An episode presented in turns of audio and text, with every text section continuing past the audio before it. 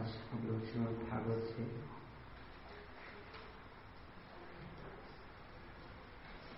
श्रीमद भागवतम का चौथा अध्याय पढ़ेंगे।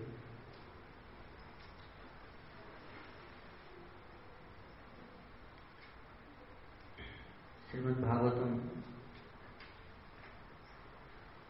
नैमिषारण्य में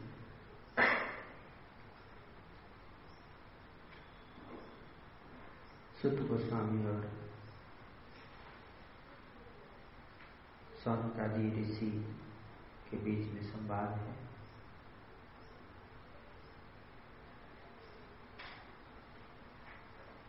लगभग आज से तीन हज़ार वर्ष पूर्व की एक घटना है, जब यज्ञ तपोस्थली ऋषियों के यज्ञ की स्थान है ये, जिसका नाम है नैमिषारण्य, जो अभी उत्तर प्रदेश में उत्तर प्रदेश में वो स्थान है। तो बहुत ही पुण्य भूमि है, जहाँ पर ऋषि मुनि द्वापर युग के अंत में कलयुग का प्रारंभ है। कलयुग प्रारंभ होने वाला है। तो वहाँ पर सब एकत्रित हैं सारे ऋषि मुनि। लगभग अस्सी हज़ार ऋषि मुनि हैं वहाँ पर इकट्ठा हुए। और उनका उद्देश्य क्या था? एक साथ, एक जगह इकट्ठा होने का उद्देश्य क्या था? उद्देश्य ये था कि आसन कलयुग जो आने वाला है बड़ा ही दुखद समय होगा। लोगों को बहुत कष्ट होगा। और उस कष्ट की परिस्थिति में लोग बड़े ही दुखी रहेंगे कलयुग के जीव त्रस्त रहेंगे। नाना प्रकार की समस्याओं से ग्रस्त रहेंगे। आप इसको बंद कर दीजिए।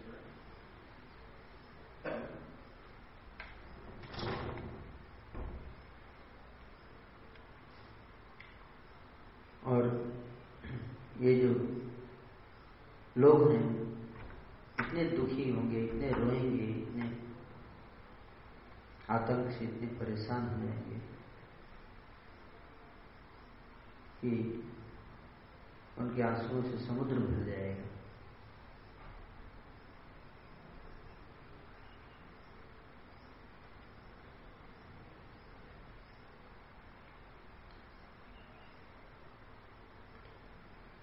अत्याचार बढ़ेगा। तो ऋषि मुनि जो है वो भविष्य की बात को देख सकते हैं।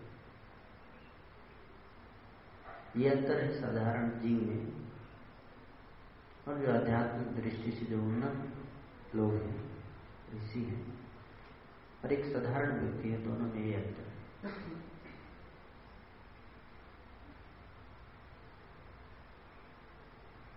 मूर्ख व्यक्ति, उसको केवल सामने की चीज़ देखती है।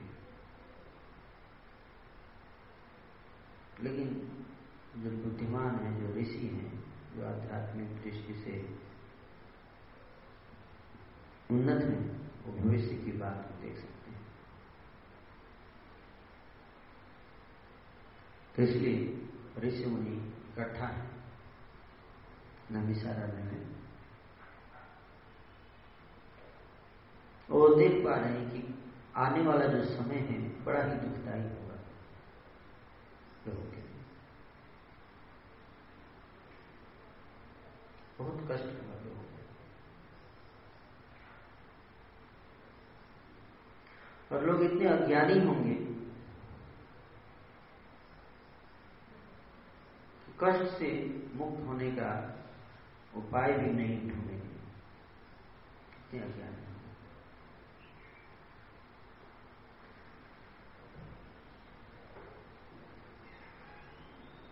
तो ये नहीं है कि आएगा कलयुग और आगे। कलयुग पहले से ही आ चुका है। और दुख और कष्ट, पिछले पाँच हज़ार वर्षों से इस पृथ्वी पर आतंक चल रहा है। कष्ट चल रहा है। लोग त्रस्त हैं, दुखी हैं। पिछले पाँच हज़ार वर्षों में का इतिहास इसका साक्षी गवाह है। और आगे भी, जब तक ये कलयुग रहेगा, तब तक लोग इसी तरह से मरते रहेंगे।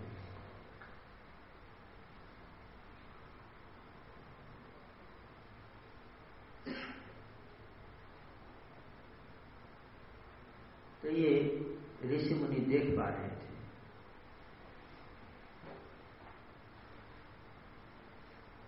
प्रयास तो करेंगे लोग सुख सुखी रहने का सुखी बनने का प्रयास करेंगे।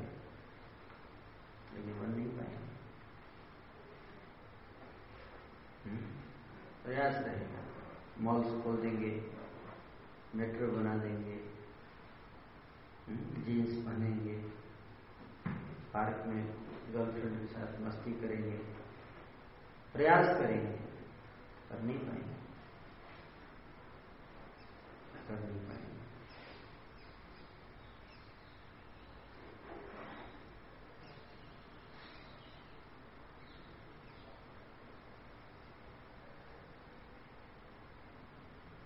जिस तरह से बकरे को काटते हैं ऐसे मनुष्य कटेंगे।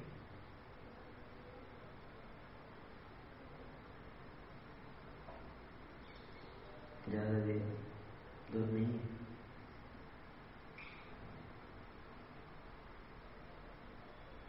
कुछ जगह तो हो रहा है। और दिल्ली सो रहा है।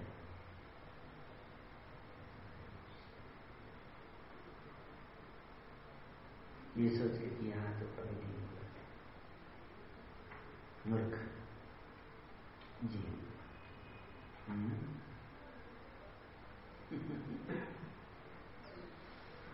जहाँ हो रहा है वो भी यही सोचते थे यही सोचते थे कि हम एक फुल्स पैराडाइज बनाएँगे मूर्खों का स्वर्ग बनाएँगे। हम्म? नहीं। पहले भी पहले भी है। पहले भी हुआ है।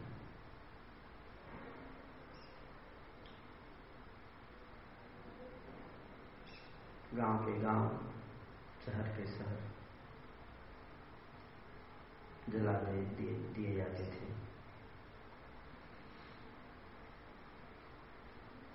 हज़ारों हज़ारों की संख्या में लोगों के सिर काट दिए जाते थे। कोई बचाने वाला नहीं था।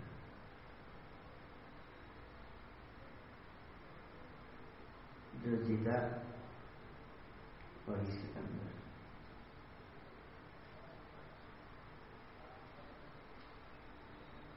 जो हारा ये है संसार बड़ा कष्टदायक है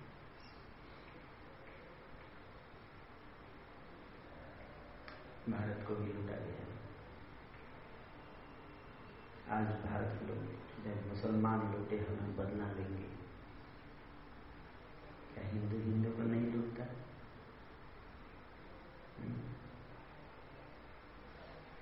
इस संसार में जब तक जियोगे, तब तक लुटते रहोगे। क्या भाई भाई को नहीं लुटता? नहीं काटता? क्या दुर्योधन और युधिष्ठिर के बीच का युद्ध ये हिंदू मुसलमान का युद्ध था।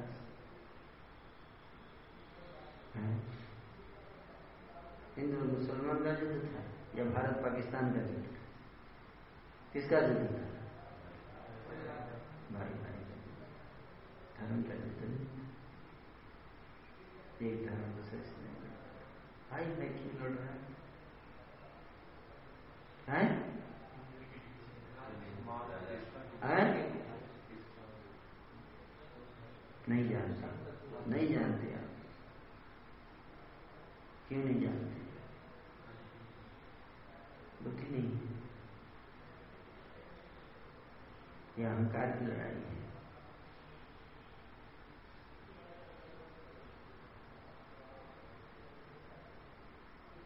और अहंकार हर इंसान के अंदर है। जिसके अंदर जहाँ भी अहंकार है, वहाँ पे लड़ाई होगी अवश्य होगी लड़ाई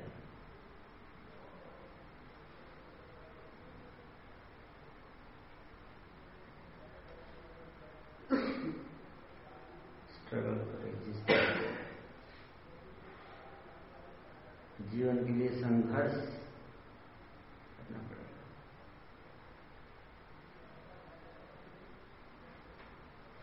भगवान थोड़ा सा मौका देते हैं, थोड़ा डेवलप करो। तब तो काटेंगे डेवलप भी नहीं होता काटेंगे कैसे? फ़सल थोड़ा बढ़ता है, तब तो काटा जाता है।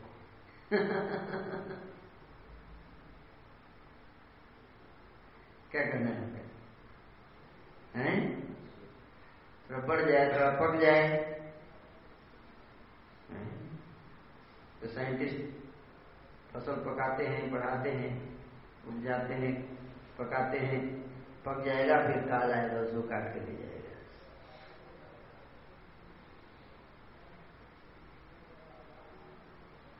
कौन समझ सकते हैं। सब तो विकास में मतमस्त हैं। हैं? इतना डेवलपमेंट हो गया। है? एक समय था कि खाने के लिए नहीं मिलता था।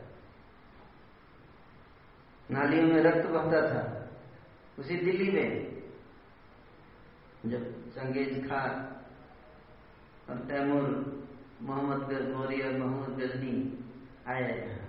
वही दिल्ली था जगह बदला नहीं। नालियों में रक्त बहता था।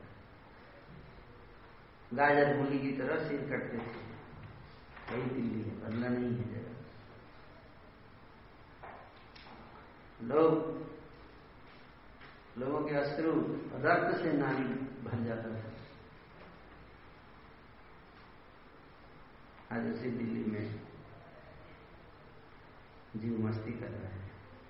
फिर से मस्ती शुरू हो गया नहीं, क्या कहना है?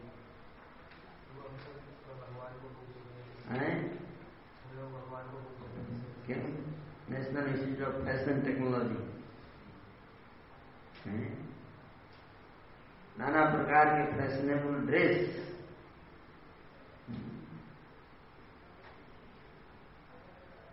पहन पहन के नाच रहे हैं।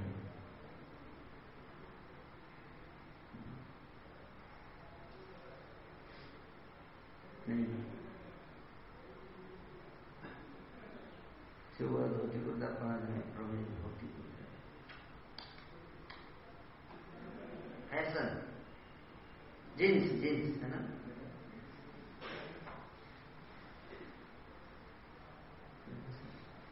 जींस ओल्ड ओल्ड है सब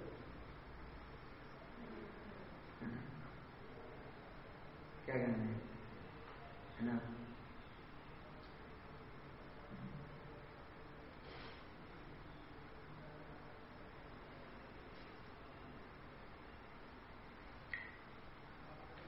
खाने के लिए नहीं मिलेगा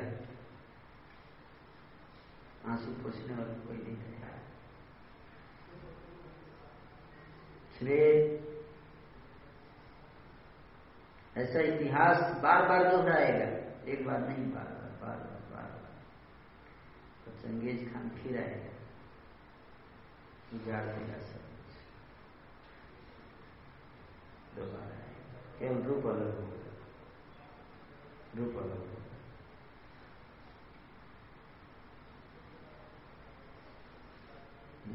तितली की तरह नाच रहे हैं। मस्ती कर रहे हैं। भगवान को भूल कर मस्ती चल रही है। नहीं नहीं चल रही मस्ती। सारे नियम तोड़ रहे हैं। गीता और भागवत के सारे नियम और हँसते हैं, मज़ाक उड़ाते हैं? मज़ाक उड़ाते हैं। नहीं। अगर कोई संत बोले, ऐसे मत करो। मज़ाक उड़ाएँगे, देखो आगे। समझाने लगते हैं। हमारा सुख इनसे देखा नहीं जाता। है?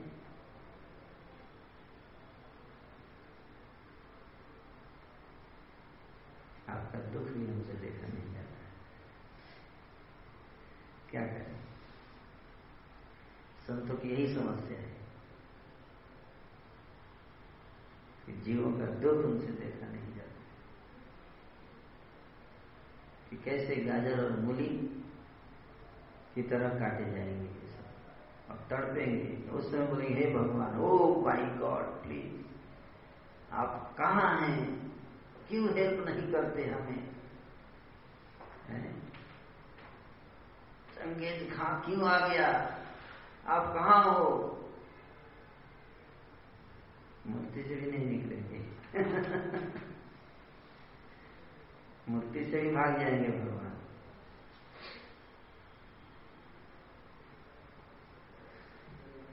हम्म, पाखंडी जहाँ होते हैं वहाँ भगवान मूर्ति में नहीं रहते। हम्म।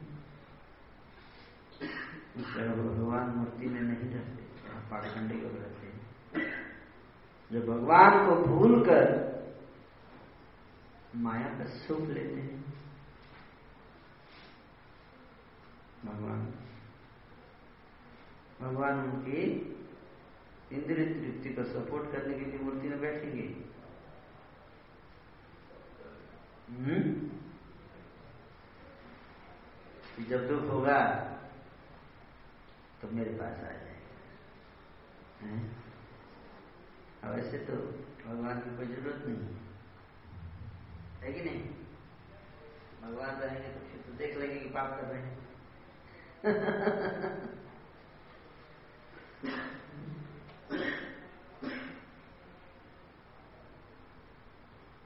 कहते हैं, इतना अधर्म हो रहा है। भगवान कुछ करते क्यों नहीं?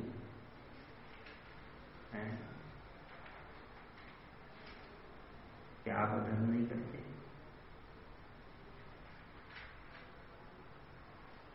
हम्म? मैं तो छुप के करता हूँ।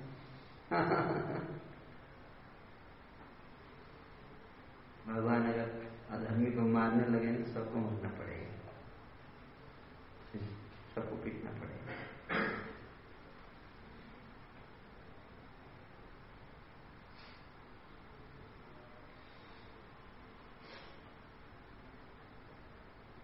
जो कलयुग में जन्म लिया, पापी है वो नहीं तो कलयुग में क्यों आएगा? इतना खराब समय है। इस समय में जन्म क्यों लेगा कोई पापी जीव है? कलयुग काला पानी के समय है जो जीव थोड़े पुण्यात्मा होते हैं, वो कलयुग में जन्म लेते सत्युग त्रेता द्वापर कलयुग में चुने हुए लोग जन्म लेते हैं। चुने हुए। ढीठ, बदमाश सवाई पाखंडी ढोंग बार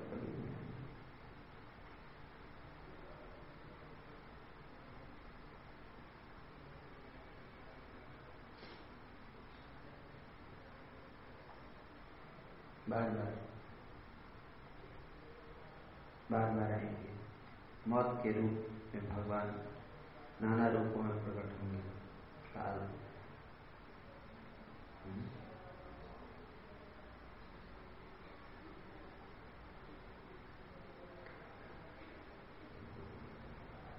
क्यों? क्योंकि तुम भगवान को भूल चुके हो, इसलिए कष्ट आएगा कभी।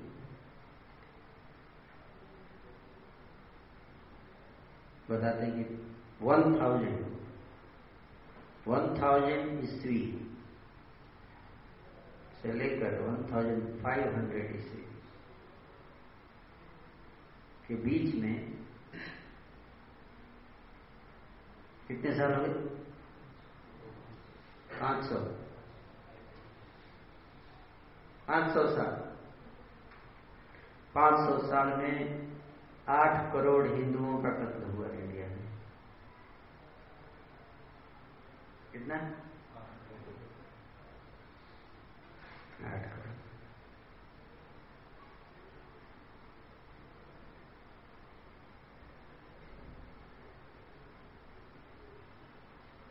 आठ करोड़ जानते हैं कितना होता है आठ करोड़ गाजर और बोले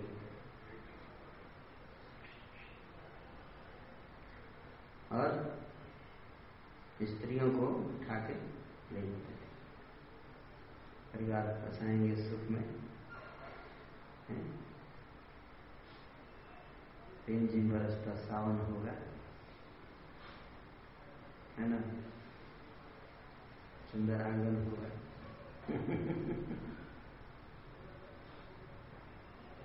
क्या है? ना? वो भी यही सपने देख रहे थे।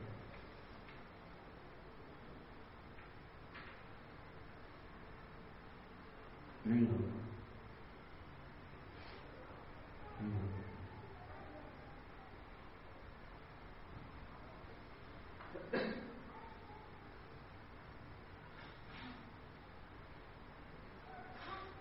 हज़ारों की संख्या में गाँव को जलाया गया।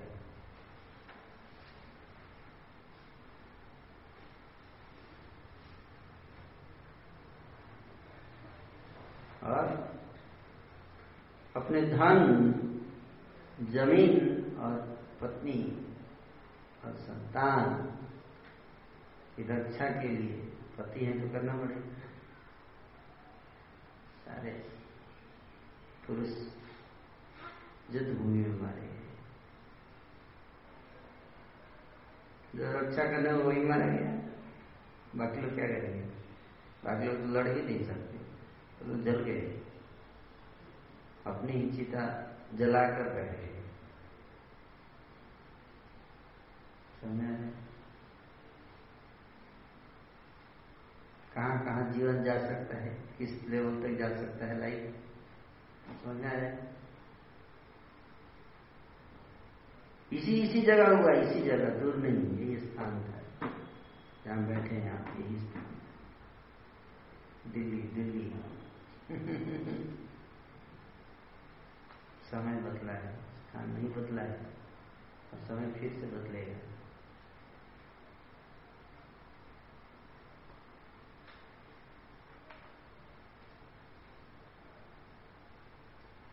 समझ में आ रहा है?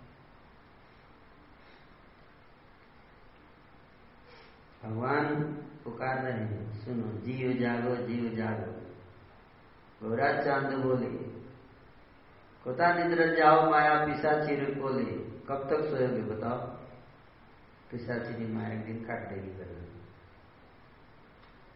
कर दिन नहीं सो पाओगे। इसीलिए हाँ, प्रेमावतार श्री गौरांग हाँ प्रभु आए आ जाओ आ जाओ मेरी गोद में आ जाओ। तुम्हारा लईते आमी, हईनु अवतार। आमी बिना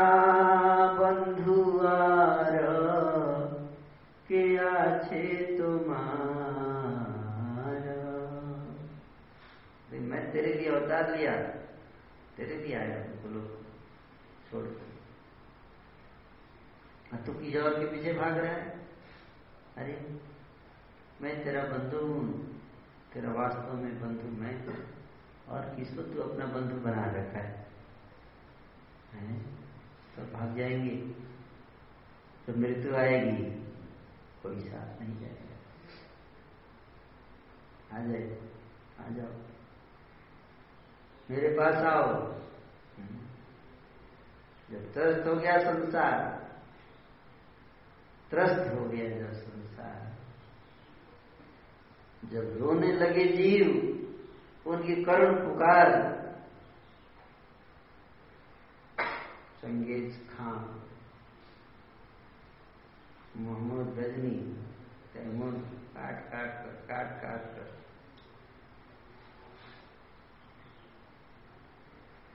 रोने लगे तो करुणा में भगवान आए।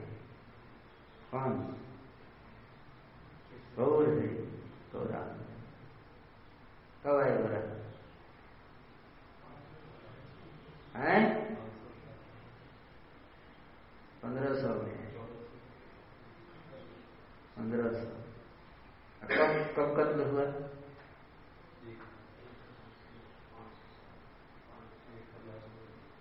है कब कत्ल हुआ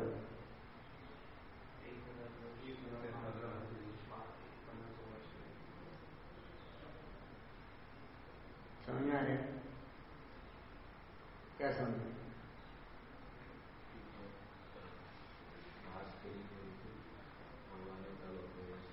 समझो अभी भी समझो समझो समझो। अरे मूर्खों समझो। अब तो आया हूँ। अब तो चलो मेरे साथ।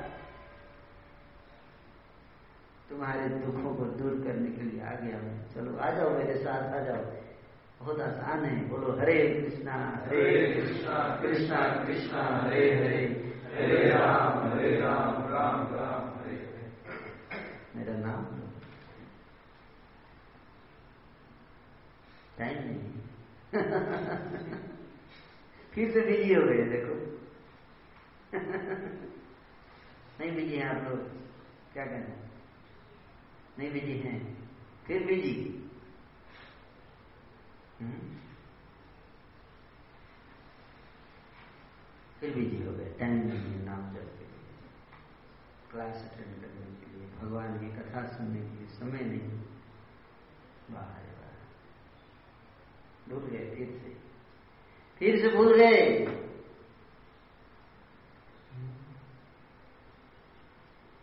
क्यों पुकारते हैं? जब भूलना है। पुकारते क्यों हो भगवान? हम्म? जब अपना ज़रूरत पड़ा तो बुला लिया, उसके बाद भूल गए। टाइम नहीं है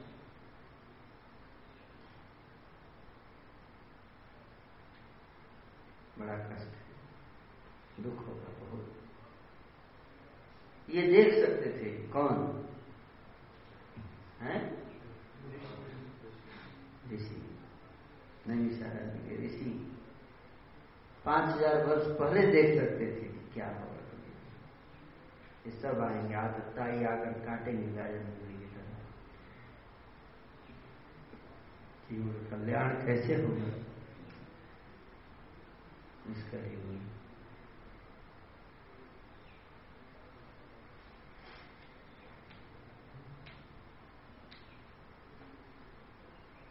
कैसे होते है। ये चिंता थी उनकी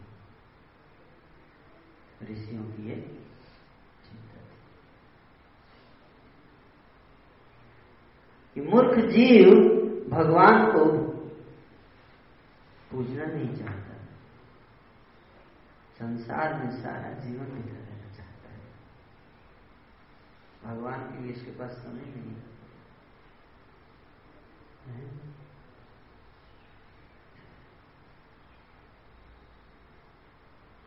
और मूर्ख जीव जो है, इस संसार में फंसा रहता है। ऋषि मुनि देख पा रहे हैं कि मूर्ख कितने मूर्ख हैं ये सब।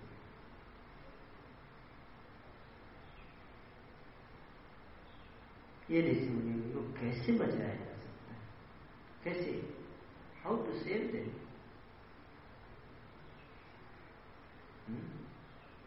Prabhupada ji बोलते I come to save you and save you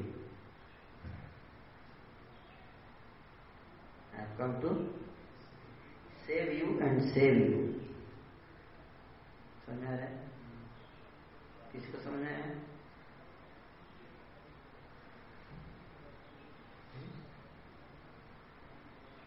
किसको नहीं समझ आया?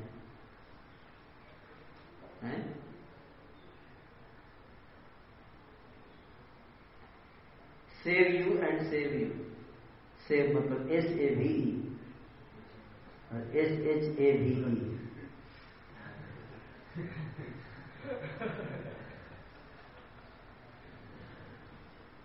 समझा रहे सेविंग नहीं करते सेविंग एक तो सेविंग करते हैं जो बैंक में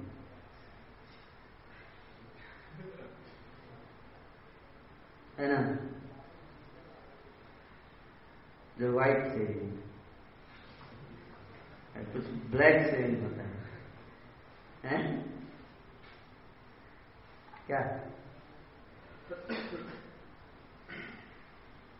कुछ टाइम व्हाइट टाइम होता है कुछ ब्लैक टाइम होता है,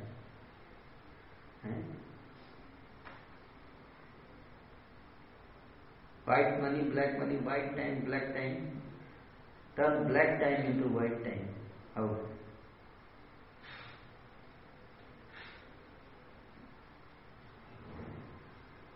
what is black time हैं क्या वट इज़ ब्लैक टाइम जो ज़ोर से बोलिए, ज़ोर से। हाँ ब्लैक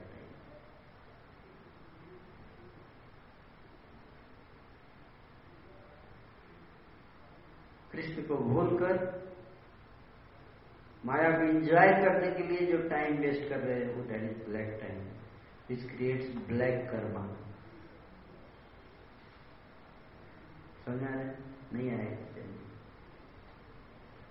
माया मुग्ध जीव को समझ में नहीं आएगा। जिसकी आँखें अंधी हो चुकी है, स्त्री के आकर्षण से। और धन के आकर्षण जो अंधा हो चुका है। स्त्री ने जिसकी आँख को अंधा कर दिया, वो व्यक्ति इस ज्ञान को नहीं समझ इसलिए किसी को नहीं समझ में आ रहा है तो डोंट फील बैड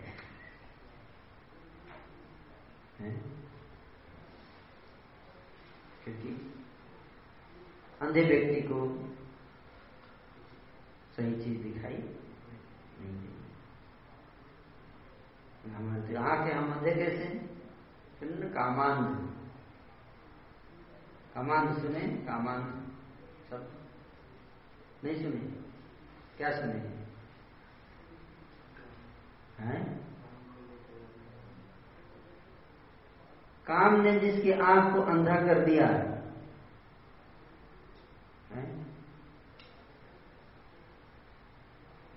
पति का आँख होता है? कुछ नहीं पता। है? केवल सिनेमा का गीत पता है। बस। इंटरनेट कैसे चलाना है? क्या पता है? वास्तविक चीज़ नहीं पता है। जो ज़रूरी है वो नहीं पता पतिंगा काम नहीं होता है। पतिंगा जानते हैं। पतिंगा क्या है? वो क्या करता है? तो रोशनी की तरफ़ कैसे खींचा ही? नहीं है? आँख नहीं है तो रोशनी को देखा कैसे? उतना दूर से खींच जाता तब तब तब से साफ़ से मूर्ख डल हेडेड मूर्ख। है?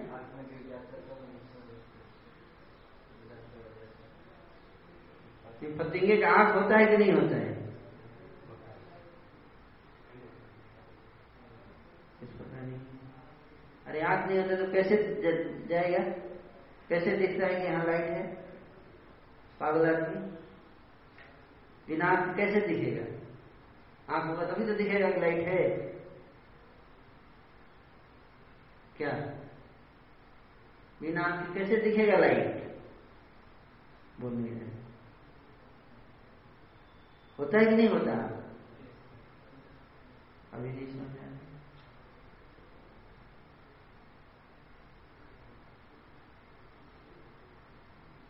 बिना आँख के कैसे देखेगा? लाइट को। लाइट की तरफ़ कैसे पता चलेगा लाइट जल गया देखो इधर जाना है? आँख होता है तभी तो। बोल नहीं रहे।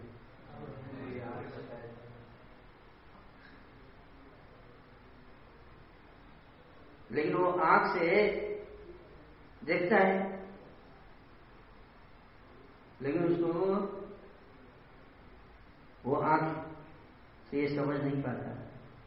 वहाँ जाकर मर जाएगा।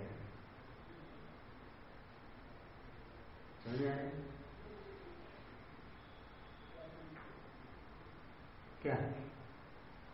मैं नहीं समझता आँख से समझ में नहीं आता है। आँख से दिखता है। लेकिन वो चीज़ मेरे लिए अच्छी है या बुरी है, ये आप नहीं बता सकता। कौन बताएगा? शास्त्र बताएँगे, गुरु बताएँगे।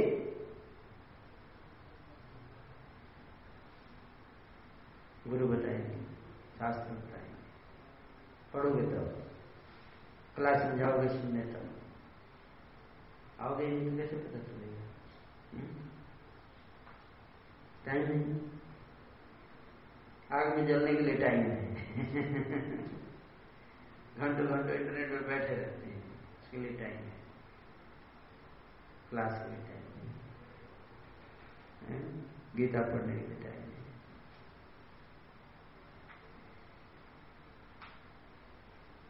ऐसे अंधे लोगों को समझाने के लिए ऋषि मुनियों की चिंता है। कैसे? क्या किया जाए? तो यज्ञ कर रहे हैं। क्या कर रहे हैं? यज्ञ कर रहे हैं। कहाँ पर? नैमिषारण में। अस्सी हज़ार ऋषि मुनि इकट्ठा हुए यज्ञ करने के लिए नैमिषारण कलयुग में जो कष्ट होने वाला जो कैसे बचा है यज्ञ करने के बाद ये हाल है। इतना कष्ट है। यज्ञ ना करते तो क्या होता अभी जानते लेकिन गौरांग महाप्रभु नहीं आते तो संगीत खाते रहते हैं। भगवान आए तो थोड़ा राहत मिला, थोड़ा सा राहत मिला। थोड़ा सा कुछ समय की राहत देकर गए हैं कह के गए हैं? हैं? कि पृथ्वी नगर आदि ग्राम सर्वत्र प्रचार हुए वरना। दस हज़ार साल तक बचाऊँगे तुम लोग उसके बाद तो फिर ऐसे मरोगे। कि चंगेज खा भी रोएगा ऐसी मृत्यु है भगवान अभी समय है टाइम है सरेंडर कर दो, आ जाओ। आ जाओ मेरी, मेरे चरण को शरण ले लो। प्रेम से बोल रहा हूँ, समझा रहा समझ जाओ। परमा करुणा बहु दुई जने निताय गौरा चंद्र सब अवतार सार शिरोमणि, केवल आनंद कंद। सारे अवतारों के हेड है। प्रमुख। सर्वतम सबसे श्रेष्ठ अवतार गौराम और नित्यानंद क्या प्रॉब्लम है? तपस्या करने के लिए बोल नहीं रहे केवल हरे कृष्ण करना है। इतना भी नहीं कर सकते। अरे, इतना नहीं कर सकते तो तलवार खाने के लिए तैयार फिर समझ में आएगा कि क्या क्या कर सकते हैं।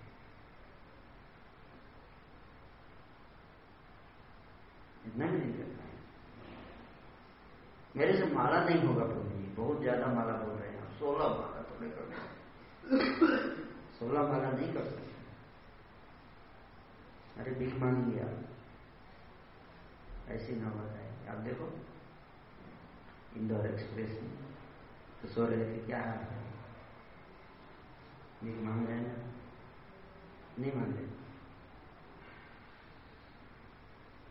कुछ भी करेंगे आप, लेकिन प्रेम से नहीं। प्रेम से बोलने पर नहीं करेंगे। एक कहावत है कि लाभ के भूत बातों से नहीं मानते। वो लाभ के भूत है। गुरु प्रेम से समझाएँगे, नहीं समझेंगे। प्रभु जी, बहुत ठंडा लगता है। प्रभु जी, सुबह नहीं उठ पाऊँगा प्रभु जी।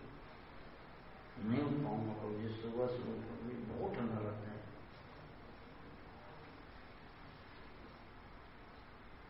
बहुत टाइट नियम है आपका प्रभु बहुत कड़क है बहुत। क्या?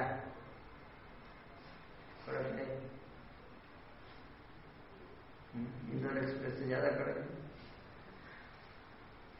हम्म। कौन ज़्यादा अच्छा है। ये वाला कड़क क्या हुआ?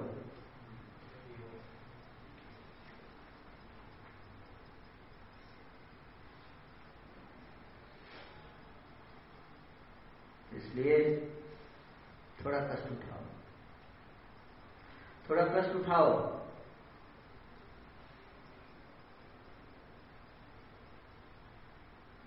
और हमेशा हमेशा के लिए मुक्त हो जाओ उस कष्ट से। ये सब ज़्यादा कष्ट नहीं है। वो थोड़ा सा कष्ट दे रहे हैं, थोड़ी तपस्या तो करनी पड़ेगी। ध्रुव महाराज की तरह बिना खाए तो नहीं बोल रहे आप अरे मंदिर आओ, सुबह उठो। इतना अच्छा बार बार आप लोगों को बोला जाता है हाथ जोड़कर। अरे आइए, इतना अच्छा भगवान व्यवस्था किया सैटरडे नाइट को यहाँ सुबह उठो, मंगल आरती करो अच्छा से प्रसाद पाओ। केवल आनंद कर आनंद ही आनंद है। नाचो, गाओ, क्या प्रॉब्लम है? कोई आता नहीं ये काम है, वो काम है, ये बहाने हैं सारे। सारे बहाने।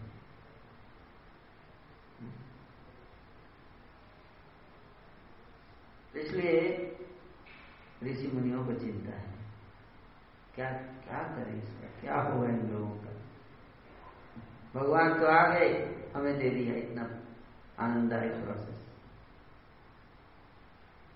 जो शरीर के लिए भी अच्छा है मन के लिए भी अच्छा है और आत्मा के लिए भी अच्छा है, क्या? सुबह उठना शरीर के लिए अच्छा है? हैं? रात में जल्दी सोना शरीर के लिए अच्छा है? सुबह उठ के ध्यान करना जप करना अच्छा है शरीर के लिए? मन के लिए अच्छा है? क्यों नहीं करते? भक्तों के संग में रहना। है? अच्छा है। क्यों नहीं करते हम्म? फिर क्यों नहीं करते? क्या दिक्कत है?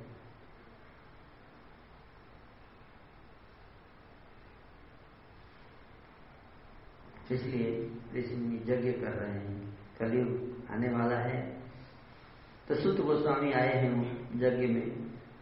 सारे ऋषियों ने कहा, ये तो प्रभु जी इतने एक्सपर्ट थे टीचर है इस काम इसका फ़ायदा उठाया जाए और इनसे कुछ सुना जाए।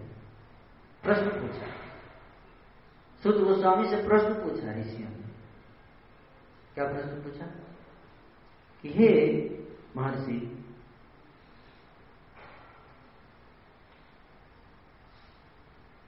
जो कलयुग आने वाला है प्रायणल्पायुषा पुंसा कलावस्मिन् जुगे जना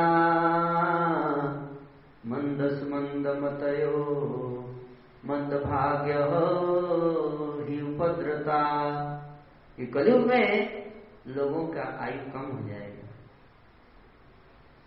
प्रायण अल्प आयु अल्प आयु। कलाव अस्मिन जुगे जाना इस कलयुग के युग लोगों की आयु कम हो जाएगी और मंद सुमंद मतयो, मंद बुद्धि के हो जाएँगे लोग। लोगों की बुद्धि क्या होगी? ब्लड इंटेलिजेंस मंद बुद्धि। वैसे तो गलत कार्य में बहुत ज़्यादा बुद्धि होगा। गलत काम करना हो फिर देखिए बुद्धि इतनी तेज चलेगी।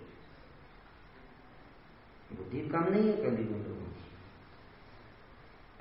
लेकिन जब यहाँ बोला जा रहा मंद बुद्धि होगा तो मतलब ये समझना कि आध्यात्मिक बुद्धि की बात अध्यात्म में बुद्धि मंद होगी लोगों की वैसे तो न्यूक्लियर बम बनाने में और संसार को जलाने में बर्बाद करने के लिए बहुत बड़े बड़े बम बनाएँगे ये लोग। है? है कि नहीं? आ, रोबोट ऐसे बनाएँगे कुछ दिन के बाद मनुष्य को ही मार देगा। है ना? क्या? है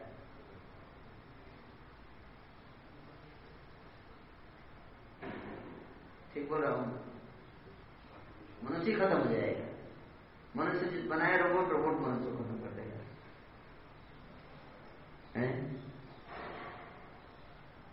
बुद्धि तो है, लेकिन गलत काम में अच्छा काम नहीं कर सकता। तो मंद बुद्धि, आध्यात्मिक दृष्टि में बुद्धि बहुत कम चलेगी उनको बोलते भागवत गीता पढ़ समझ में नहीं आ रहा है। मुझे सोता समझ में नहीं आता, गीता उठाते ही नहीं आती है?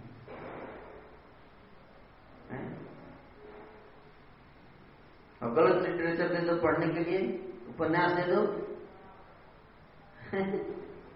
नॉवेल दे दो पढ़ने के लिए न्यूज़ पेपर पकड़ा दो।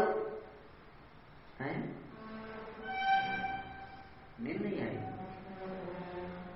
क्या करें?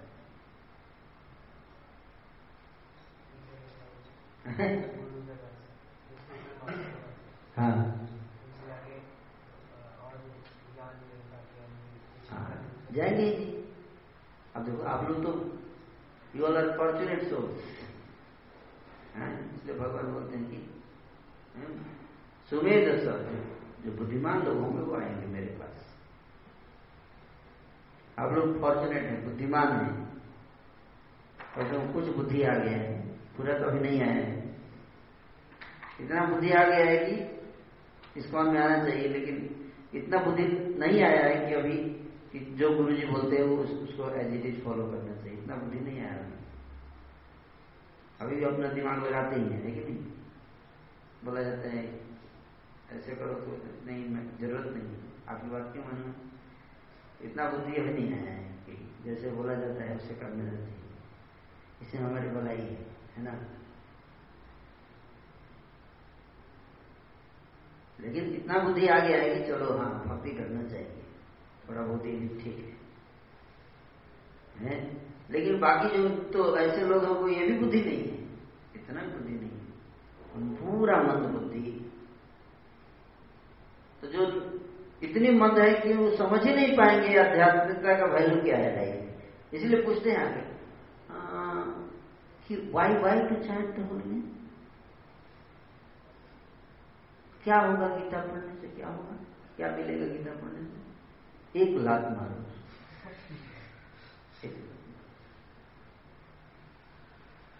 इसी चीज़ सच डल हेडेड उसको ये भी नहीं पता है कि गीता पढ़ने से होगा क्या। इट्स सो डल हेडेड अरे तो साइंस पढ़ के क्या करेगा? है? साइंस पढ़ के बर्बाद कर रहा है पृथ्वी को। नष्ट कर दिया पृथ्वी को। अभी बोला स्टीफन हॉकिंस की भागना पड़ेगा यहाँ से। एक हज़ार साल है आपके पास, भाग जाएगी पृथ्वी को छोड़ के। बोला ना। ये तो साइंस साइंस ने दिया। वो पढ़ के क्या मिलेगा तेरे को?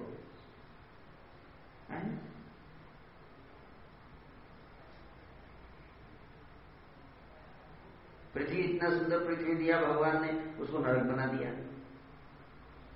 है? ये तो साइंस ने दिया है, और क्या दिया है?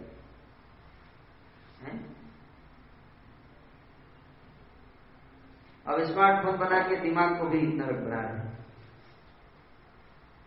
सबका दिमाग में नरक नरक हो जाए। बाहर से गंदी हवा, अंदर से गंदी विचार। है? क्या? कहाँ से घुसेगा आध्यात्मिक ज्ञान?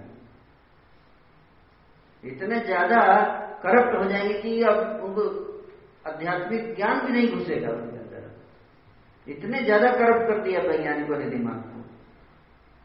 उनको बचाना भी अब मुश्किल है। ऐसे स्थिति आ गई है। पूछते, क्यों पढ़ू मैं why I should chant the holy name why I should worship Krishna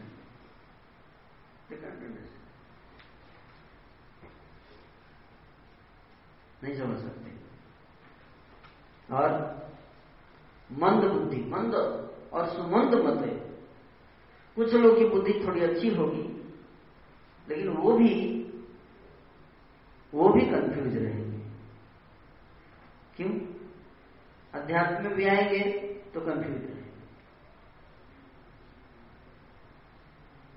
lazy lazy रहेंगे और सुन भी लेंगे क्या करना करेंगे नहीं।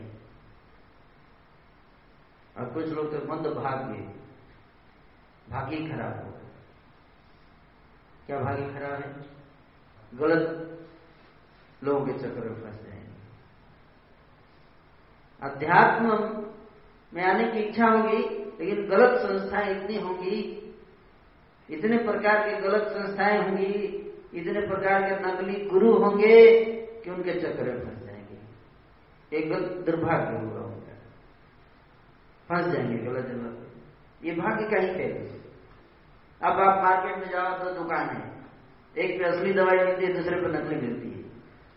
आपको पता नहीं है। आपको तो दोनों बराबर दिखता है।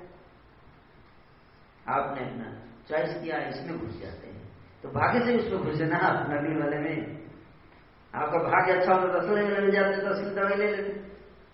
ये समझ लो तो इतना दुर्भाग्य होगा कि गलत जगह ही जाएँगे। अच्छा जगह नहीं जाएँगे। ज़्यादा भीड़ नहीं होगी।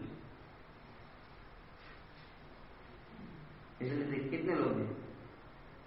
पाँच पाँच दस, पाँच पंद्रह, दो सत्रह। उसमें से भी गायब हो जाएँगे, आप देखिए। पाँच छह महीने देखिए, उसमें से कुछ गायब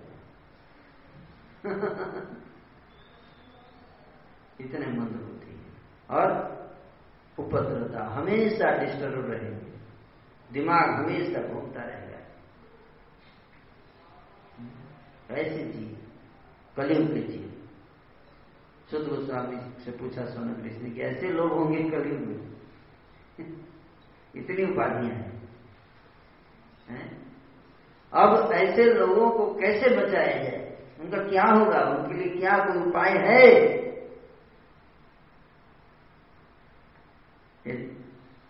सबसे बड़ा धर्म क्या है?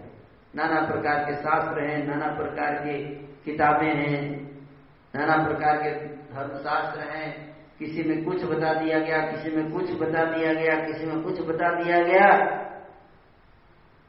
वास्तव में सबसे सबसे उत्तम धर्म क्या है?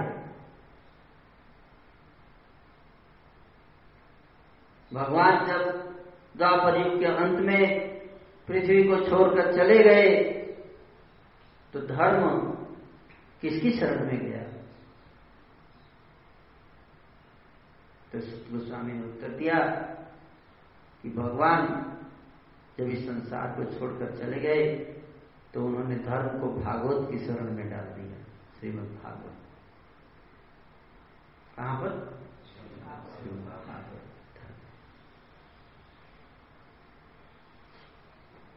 कृष्ण सुधामुपगत धर्म ज्ञान आदि भी सह कलौ नष्ट दिशा में शाम पुराणात्म धुनोती दो जब कृष्ण अपने धाम चले गए, धर्म और ज्ञान सबको साथ में लेकर चले गए तो कलयुग के जीवों के लिए क्या बचा है?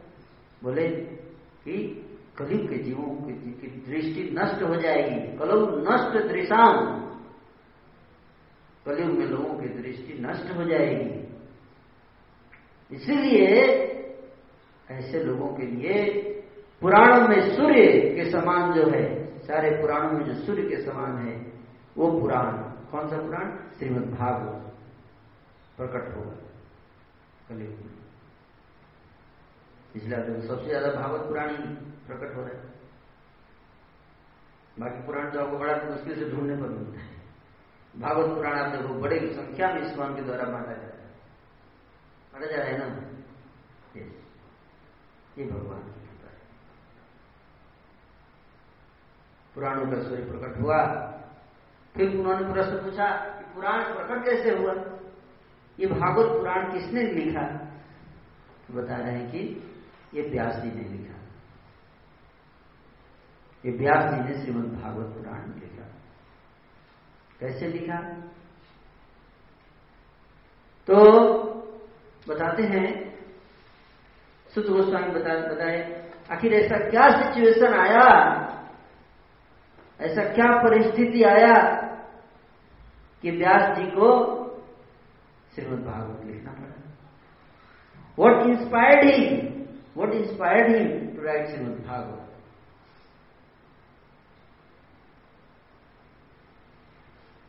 तो सोनक आदि ऋषियों ने बताया कि थोड़ा एक हिस्ट्री बताइए हिस्ट्री भागवत बताने से पहले भागवत कैसे प्रकट हुआ? भागवत जो लिखा व्यास जी ने कैसे लिखा उसका हिस्ट्री बताइए कि भागवत प्रकट कैसे हुआ?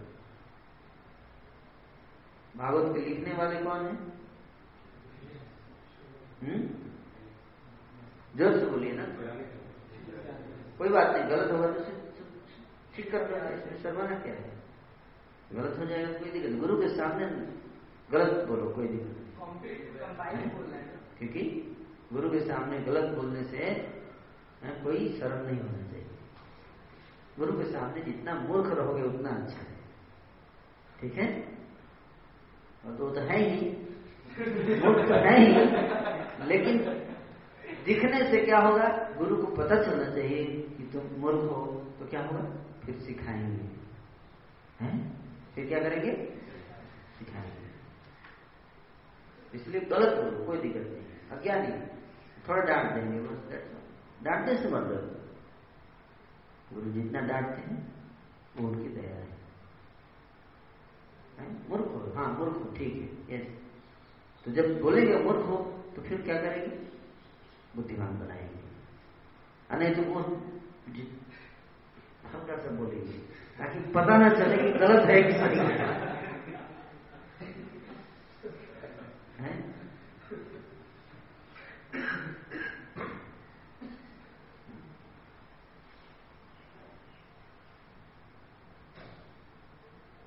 तो व्यास जी ने भागवत बताने से पहले भागवत का इतिहास की भागवत कैसे लिखा व्यास ने? वेद व्यास जी ने भागवत लिखा। कैसे लिखा? तो उसका वर्णन चल रहा है कि ये अध्याय फोर्थ चैप्टर हम लोग अभी पढ़ेंगे। भागवत फ़र्स्ट कैंडो का फोर्थ चैप्टर। ज्ञानतिमिरान्धस्य ज्ञानाञ्जनशलाकया चक्षुरुन्मिलितं येन तस्मै श्रीगुरवे नमः श्रीचैतन्यमनुभीष्टं स्थापितं येन भूतले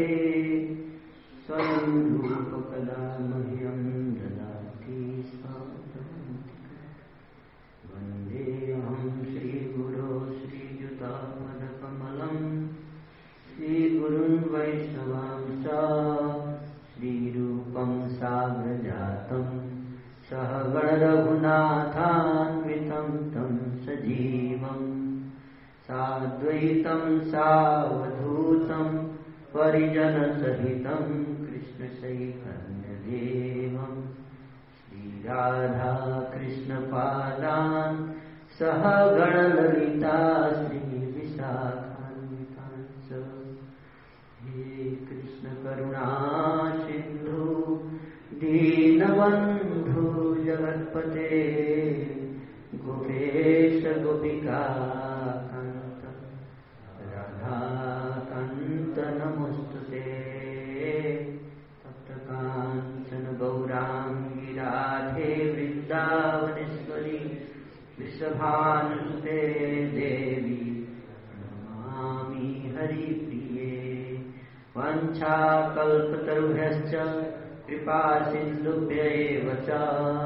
पतितानां पावनेभ्यो वैष्णवेभ्यो नमो नमः।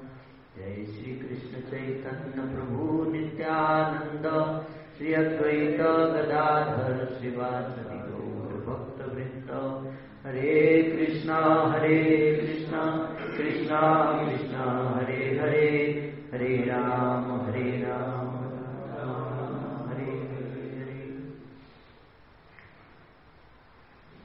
व्यास उवाच। इति ब्रुवाणं संस्तूय मुनीनां दीर्घसत्रिणम् वृद्ध कुलपति श्रुतम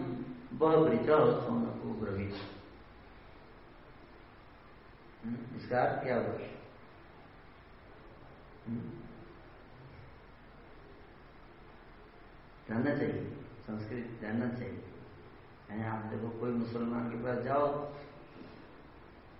उसको पूछो उसको आता है अरबी भाषा अरब भाषा आता है उर्दू आता है वो पढ़ सकता है कुरान कुरान का ट्रांसलेशन हिंदी में नहीं पढ़ते मुसलमान ये सब भजन कुरान पढ़ते हैं क्यों बचपन से सिखाया जाता है उनका लैंग्वेज सिखाया जाता है आपको क्यों नहीं सिखाया गया हाँ धर्म का इंपॉर्टेंस नहीं ऐसे पेरेंट्स हैं ऐसे तो माता पिता है। हम बोलते हैं मातृदेवी भव भव।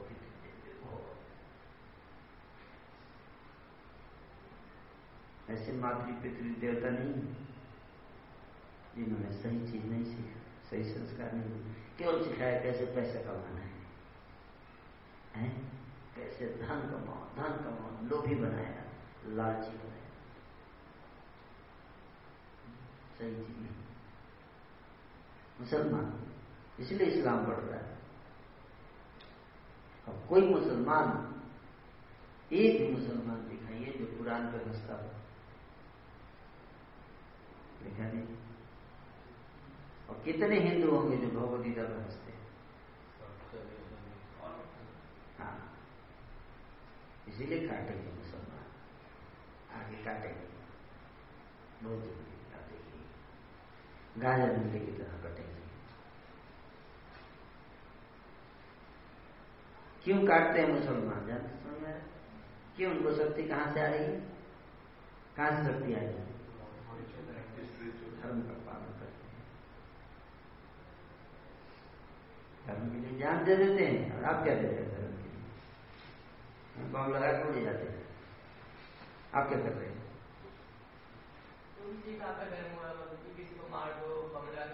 ये नहीं धर्म है।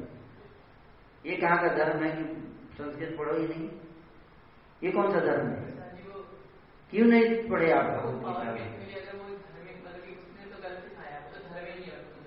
क्या धर्म है? आप बताइए। अपराधी को मारना धर्म है। अपराधी को मारना धर्म है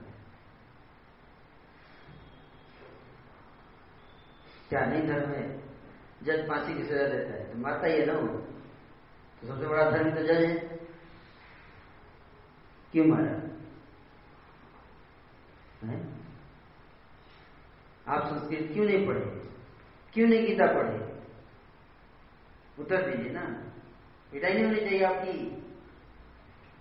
बोल नहीं रहे तो क्या गलत है रहे इसीलिए तो हैं why don't obey God law मुझे भी लगता है हम फॉलो करते हैं गीता का रूल्स को इतने बढ़ते ही नहीं। न उनमें इतना वो आता कि मतलब ये इतने वीक है को मारो काटो है किसमें जो मुस्लिम्स है। अगर पढ़ते तो नहीं कर पाते वो। तो क्योंकि भगवान हमें शक्ति देते जा रहे हैं। पहले क्यों नहीं थे मुसलमान? वैसे हिंदू धर्म पूरी पृथ्वी पर राज्य करता था। इतने महान महान वीर हुए यहाँ पे, एक बाण में खत्म कर सकते थे पूरी पृथ्वी को। है? आपके रथ पे आके भगवान बैठ जाएँगे, कौन मार सकता है आपको? पढ़ोगे तब ना? है? इसलिए भगवान ने माध्यम बनाते हैं मुसलमानों को जाकर मारो। है? इनसे आज़ादी सारे संसार को रास्ता दिखाना चाहिए इनको। और ये खुद ही पाप के जीवन जी रहे हैं। इन पे ज़िम्मेदारी दिया, इनको मैंने गीता का ज्ञान दिया, सारे संसार को रास्ता दिखाओ। और ये क्या कर रहे हैं? संस्कृति। जानती? दिखाएँगे क्या? इसलिए मारो इनको। जिसको रिस्पॉन्सिबिलिटी दी जाती है, वो जब नीचे गिरता है, उसको सबसे ज़्यादा पिटाई होनी चाहिए। होनी चाहिए नहीं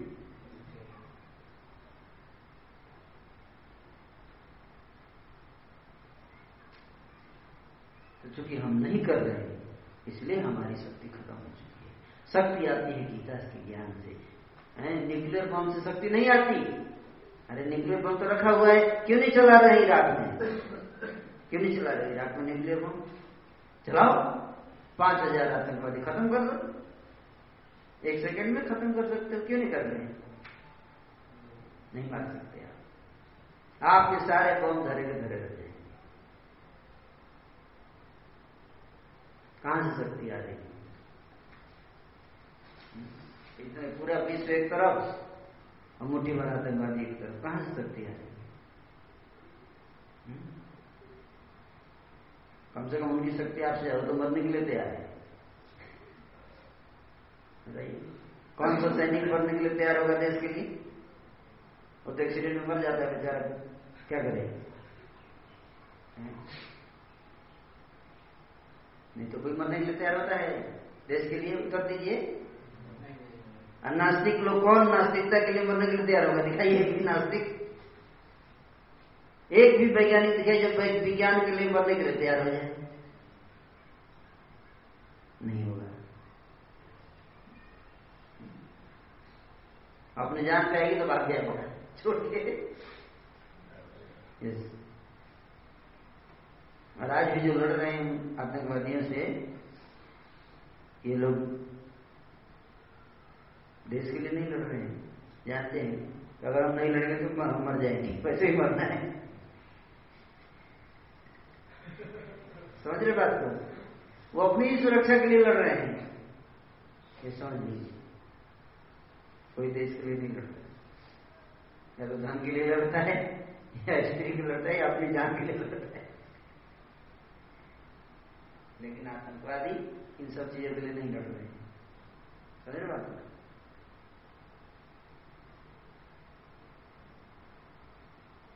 तरीका क्या है? वो तो अलग बात है। तो अलग डिस्कशन लेकिन आपसे अच्छे हैं। कम से कम धर्म के लिए मर तो रहे हैं आप तो आप तो कुछ नहीं कर रहे हो। ये माता पिता ही सिखा रहे हैं। इसलिए रिएक्शन आता है। क्या आता है? रिएक्शन आप अगर सिखाते लोगों को गीता तो आज नहीं होता ना ये चीज़। ये ऐसा आज गीता का संदेश पूरे संसार में अगर दिया जाता तो आपका धर्म सबसे आगे होता। सब आपकी बात सुन। सुनते ना? प्रभुपा जी ने अकेले जाके खर्च कैसे कर दिया सारी दुनिया में? प्रचार किया ना प्रभुपा जी ने? एक एक इंडियन कैसे किया? आप इतने सारे हो, अगर उनकी तरह डेडिकेट हो जाओ क्या कर सकते हो? कौन कहा मुसलमान टिकेंगे नहीं टिकेंगे लेकिन क्यों क्यों? हमें, हम भाग रहे हैं। क्योंकि, है? हमारे अंदर तो शक्ति नहीं है। काया ये समझ में आना चाहिए था, ये जो श्लोक बोला, समझ में आ जाना चाहिए था। तो माता पिता की पूजा करो। मातृ मातृदिव्य भाव इतना अर्थ पता है ना। ये संस्कृत समझ में आ रहा है इतना। इससे ज़्यादा नहीं समझ आता है। पितृदेव्य भाव इतना संस्कृत सीख लिया है, उसके आगे नहीं।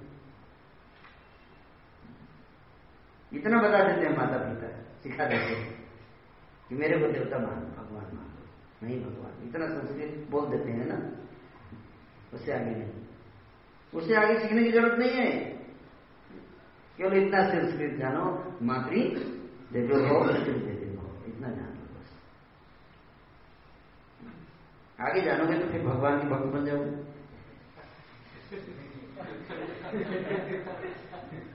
फिर तुम भी भगवान के लिए मरने के लिए तैयार हो जाओगे। फिर हमारे कौन देखेगा? ये टेंशन है। है कि नहीं आतंकवादी मर रहे हैं तुम्हें मरने लगेगा। है? क्या हो सही बात है ना? ये चिंता का कारण है। ज़्यादा नहीं पढ़ने का ज़्यादा नहीं। ज़्यादा जन्म जन्म मंदिर। क्या गलत बोल रहा हूँ? यस ज़्यादा मत जाना। थोड़ा बहुत ठीक है जितना हम लोग करते हैं। हमसे आगे नहीं निकलने का। है ना? यानी तो व्यास जी ने कहा, सुत गोस्वामी को इस प्रकार बोलते हुए देखकर दीर्घकालीन जगदोत्सव में लगे हुए समस्त ऋषियों विद्वान तथा वयोवृद्ध नेता सौनक मुनि ने सुत गोस्वामी को निम्न प्रकार संबोधित करते हुए बधाई दी। सौनक ऋषि बोले हे सुत गोस्वामी, आप उन सबों में जो बोल तथा सुन सकते हैं, सबसे ज़्यादा भाग्यशाली तथा सम्मानीय है। कृपा करके श्रीमद भागवत की पुण्य कथा कहें, जिसे महान तथा शक्तिशाली ऋषि सुखदेव गोस्वामी ने सुनाया था। बोले कि वो भागवत सुनाइए। कौन सा भागवत? वो भागवत नहीं जो व्यास जी ने लिखा था। वो भागवत सुनाइए। जो सुखदेव जी ने सुनाया था परीक्षित महाराज भागवत के तो कई वर्षन है। मैं भी भागवत बोलता हूँ वो भी भागवत बोलते हैं वो भी भागवत कथाकार है वो भी कथाकार है इतने भागवत कथाकार लेकिन सबकी भागवत नहीं सुनना चाहता हूँ मैं। इतने सारे स्पीकर हैं भागवत के। रोज नया नया बोर्ड लगा रहता है। आप आपका नाम क्या है? आप अभी क्यों? है अभी अभी अभी आए हैं डिवोटी अभी मतलब ज्वाइन हुए हैं। डीपीएस नहीं नहीं उसमें ओटीपी में ओके। वेलकम वेलकम है ना? Welcome very nice stage very nice है ना? तो इतने कथाकार है सबकी नहीं। सबका डिमांड नहीं है इस गोस्वामी बोले नहीं। कौन से स्वर्ण ऋषि को वो भागवत सुनाइए जो सुखदेव जी ने सुनाया था। भागवत का वो वर्षन वो ऑथराइज है। सबसे भागवत नहीं सुनने का।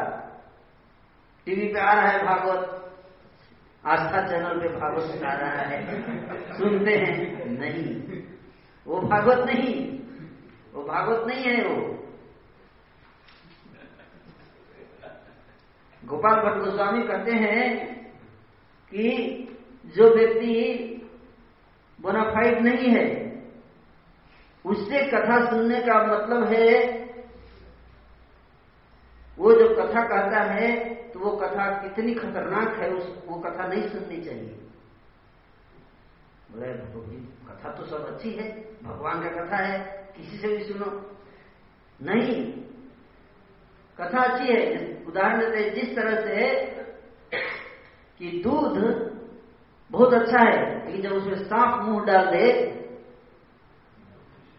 तो अब वो दूध पीने लायक नहीं है। उसी तरह से भगवान की कथा दूध की तरह पवित्र है, और हृदय को, आत्मा को नॉरिश करती है। लेकिन अगर जिस जिस जीव के अंदर ईर्ष्या है, द्वेष है, अहंकार है, क्रोध है, काम है। अगर वो उस कथा को बोल, में मुँह डाल दे तो वो कथा बीस जैसी हो जाती है। उसको जो पिएगा, वो मर जाएगा। तो जितने लोग सुन रहे हैं कथा, वो मर तो नहीं मरे तो स्पिरिचुअली डेड हो जाएगा। स्पिरिचुअली डेड इसलिए देखो, जितने भागवत चल रहे हैं, सब जो सुनते हैं, सब स्पिरिचुअली डेड हैं। सेंटिमेंटल है सहजिया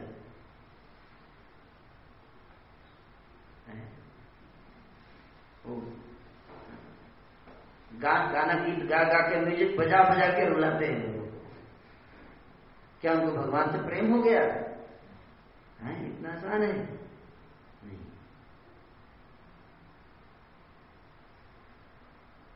इसलिए प्रॉब्लम चार प्रकार के लोग हैं। चार प्रकार के लोग, उसमें एक सही असली है, बाकी तीनों नकली चार प्रकार के भक्त भक्त नहीं, आध्यात्मिक जीवन का पालन करना। एक, जो कृष्ण से विरक्त है। क्या? कृष्ण से विरक्त और माया से आसक्त। कृष्ण से विरक्त, पूरी तरह विरक्त माया से पूरी तरह आसक्त इसको कहते हैं भौतिकवादी। क्या कहते हैं? भौतिकवादी। समझ आ रहे नींद आ रही आपको। जमा ही लगे। कृष्ण से विरक्त और माया से आसक्त इसको क्या कहते हैं? भौतिकवादी। ज़्यादा संख्या नहीं होती है। Category to. कृष्ण से विरक्त, माया से भी विरक्त। इससे अच्छा पहला वाला है। तो जब कुछ तो उसको मिलता है सुख। तो माया का भी सुख नहीं भक्ति का भी सुख नहीं। दोनों से विरक्त है। कौन है ये? मायावादी। कौन? मायावादी सन्यासी। जो बोलते भगवान का आकार नहीं है भगवान का रूप नहीं है, है?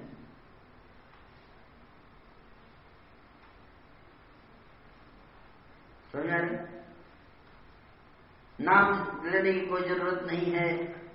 पूजा, मूर्ति पूजा करने की कोई ज़रूरत नहीं है। तपस्या करो, तपस्या। कुछ खाओ मत। ये लोग इस्कॉन वाले भर भर खाते हैं। अरे तो मज़ा ले ले जब क्यों रहा है? भगवान खा के हमें दे दिए, तुम लोग खाओ। हम उनका प्रसाद ले रहे भगवान ने कहा मेरा प्रसाद लो। ये तो आनंद है आनंद कंद केवल आनंद कंद हमारा प्रोसेस आनंद कंद है? तुम मर जाएगा ऐसे ही तपस्या करते करते। अब हम लोग खाते पीते भगवान धाम चले जाएँगे। क्योंकि तू कृष्ण से विरक्त है। तो कृष्ण से आसक्त, कृष्ण से विरक्त और माया से विरक्त। इसको कहते हैं मायावादी। और तीसरा कैटेगरी है, कृष्ण से आसक्त और माया से भी आसक्त। कृष्ण कथा भी सुनेगा और माया में भी रमता रहता है है ना? तो ये ज़्यादातर भागवत सुनने वाले इसी कैटेगरी में है। माया में भी आनंद ले रहे हैं। धन, स्त्री सारा सुख सुविधा एकदम बढ़िया। आलिशान घर है, ये है, वो है, सब। यही देखिए घर में। नाना प्रकार के नौकर चाकर सब लगे हुए हैं। खूब खा रहे हैं, मोटे हो गए खा खा के।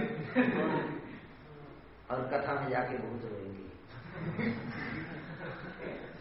अरे पालो नैया से दो।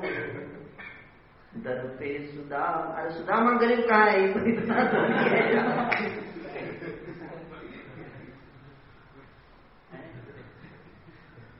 तो तो धन और स्त्री और ये सब के सुख से जब टूट जाते उसमें सुख है ही नहीं। उसमें शांति है ही नहीं। तब लोग भगवान की तरफ़ भागते हैं। और वहाँ भी असली चीज़ नहीं मिलता। ऐसे धनी लोगों को पटा लेते हैं, इधर कौन पटाते हैं? नकली गुरु आ जाए इधर। म्यूज़िक सुना सुना क्योंकि वास्तविक सुख तो बहुत कठिन है। वास्तविक अध्यात्म सुख प्राप्त करना कठिन है। तो म्यूज़िक बजा के हाँ थोड़ा आँसू आ रहा है, लग रहा है, थोड़ा उदास फीलिंग आ रहा है। फीलिंग आ रहा है। प्रभुपाद ने कभी म्यूज़िक बजा के अट्रैक्ट नहीं किया। वो तो सिंपल एक ताल लेके ऐसे बजाए। है कि नहीं? और पार्क में खड़े हो गए अमेरिका के और करताल लेके बजाए। हरे कृष्णा हरे कृष्णा कृष्णा कृष्णा, हरे हरे हरे राम हरे राम राम राम, हरे हरे। कोई हारमोनियम नहीं था, है? कोई डीजे सेट नहीं था, है? बड़ा साउंड सिस्टम नहीं था, है? था। कैसे कैसे लट्टू की तरह नचा दिया सब अमेरिकन को जो कृष्णा को जानते भी नहीं थे। क्या था प्रभुपाद में वो वो भक्ति है, वो वास्तविक संत है। वो वास्तविक संत है। उससे कथा सुनना चाहिए। उससे कथा सुनना चाहिए। भागवत कथा का समझ में आया? हम्म? क्यों भागवत कथा? क्या सुखदेव गोस्वी में हारमोनियम लेके कथा कर रहे थे? हैं? बताइए। सुखदेव गोस्वामी हारमोनियम लेके था सर। माइक सिस्टम लगा था। साउंड सिस्टम बड़ा सा पंडाल लगा था। नहीं। इसलिए सबसे भागवत नहीं सुनने का। सबसे नहीं सुनने का। नहीं तो सेंटिमेंटल डिवोटी बन जाओ। क्या बनोगे? सेंटिमेंटल डिवोटी और कभी रियल चीज़ नहीं मिलेगी, कभी नहीं मिलेगी। गुरु जी आएँगे सेंटिमेंटल बना के थोड़ा पैसा वैसा निकाल के ठीक है चलिए कैसा लगा? मज़ा आया? हाँ चलिए दस हज़ार है ना? लाइक दैट एक लाख है। ना? एक लाख कम से कम है ना? मिनिमम मिनिमम तो पाँच लाख। पाँच छह लाख। ऐसे थोड़े होगा। सात दिन तो मज़ा चाहिए तो थोड़ा प्रसाद में प्रसाद अलग से प्रसाद अलग से। बिना से भी यस दूर में होता तो फ़्लाइट का आने जाने का। यस को। है। हाँ। सिर्फ़ जिप में। चलिए है ना? आपको समुद्र में घुमाते हुए कथा सुनाएँगे। अरे भाव सागर से बाहर निकालने के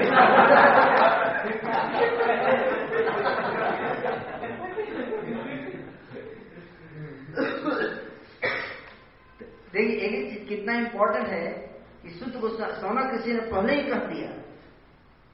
शुद्ध गोस्वामी से कि आप इधर उधर वाला कथा मत सुनाइए मेरे को।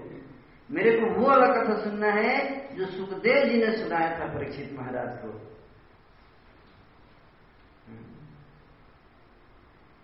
वही वाला कथा सुनना है मेरे को। कृपा करके श्रीमद् भागवत की पुण्य कथा कहें, जिसको महान तथा शक्तिशाली ऋषि सुखदेव गोस्वामी ने सुनाया था। यह कथा सर्वप्रथम किस युग में तथा किस स्थान में प्रारंभ हुई और किस कारण इसे प्रारंभ किया गया? आखिर सुखदेव गोस्वामी ने ऐसा क्या सिचुएशन बन गया कि उनको भागवत बोलना पड़ा? कौन से स्थान पर बोला? किस परिस्थिति में बोला? किसने सुनने वाला कौन था? है? महामुनि कृष्ण द्वैपायन व्यास ने इस साहित्य को संकलित करने की कहाँ से प्रेरणा प्राप्त की? और सुखदेव गोस्वामी को भागवत किसने सुनाया? व्यास जी ने। व्यास जी ने। व्यास जी ने भागवत लिखा?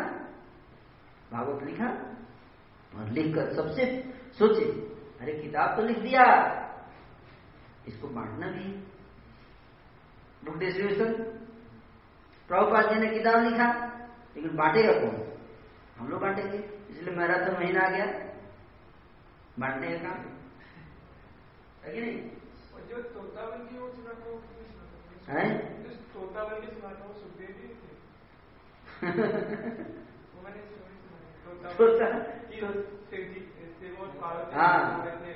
शिव जी सुना रहे थे तो तोता तोता जो है वो पेड़ के ऊपर चढ़ा था ना। और शिव जी ने जो सुना रहे थे, पार्वती सो गई। कथा में नहीं जा जाता है। है ना? तो पार्वती जी सुन रही थी कथा अचानक सो गई। तो पार्वती जी हूँ हूँ बीच में बोलती हैं, अब सो गई, और हूँ हूँ का आवाज़ नहीं आ रहा है। तो तोता को बड़ा मज़ा आ रहा है जी से भागवत सुनने में। तो तोता बोला रे तू हूँ नहीं बोल रही, अब बंद कर देंगे ये कथा। तो वो हूँ बोलने लगा। तोता बीच में हूँ बोल रहा है। हूँ हूँ हूँ। और शिव जी भागवत सबके सामने नहीं सुनाते थे शिव जी, क्योंकि भागवत की कथा गुड़ है तो देख लेते थे, कोई अगल बगल में है नहीं ना। है ना? क्योंकि सब भागवत सुनने के योग्य नहीं है।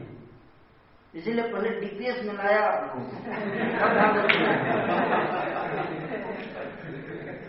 रियल में भागवत नहीं सुनाया जा सकता। सब योग्य नहीं है भागवत सुनने के लिए। भागवत सुनने के लिए भाग्यशाली व्यक्ति भागवत सुन सकता है। हैं? जिसको भगवान सिलेक्ट करते हैं, वही व्यक्ति भागवत सुनने के योग्य सही भागवत जिसकी चर्चा होती है। तो शिव जी ने पहले से सील कर देते हैं अपना एरिया कोई नहीं आ सकता तो सुना रहे, हूँ हूँ कर रहा है तो था। शुरू हो गया। तभी अचानक सिंह जी देखे, अरे तो शुरू गई तो हूँ कौन कर रहा है? तो ऊपर देखेंगे तो तोता बैठे। बड़ा गुस्सा है सिंह जी तूने बिना परमिशन के बाद सुन लिया। है? जैसे प्रभु जी आ गए बिना परमिशन के। कोई बात नहीं परमिशन दे दिया मैंने आपको। इसलिए दे दिया था। पूछ लिया था, नहीं तो बिना परमिशन के बैठ जाए तो। श्री जी अपना गुस्से में त्रिशूल उठा लिए और त्रिशूल उठा के चला दिया उसको ले मारेंगे तेरे को मारूँगा। तोता उड़ के भागा। पीछे से मारूँगा। बिना परमिशन के क्लास में बैठ गया तोता भागते भागते भागते भागते बद्री का आश्रम चला गया। कि छोड़ जाओ भाग गया। आप बैठ गए भागते भागते गया। तोता गया जाके सुखदेव जी उधर भागवत उधर व्यास जी भागवत सुना अपनी पत्नी को। पत्रिकाश्रम में। और वहाँ भी पत्नी सो गई।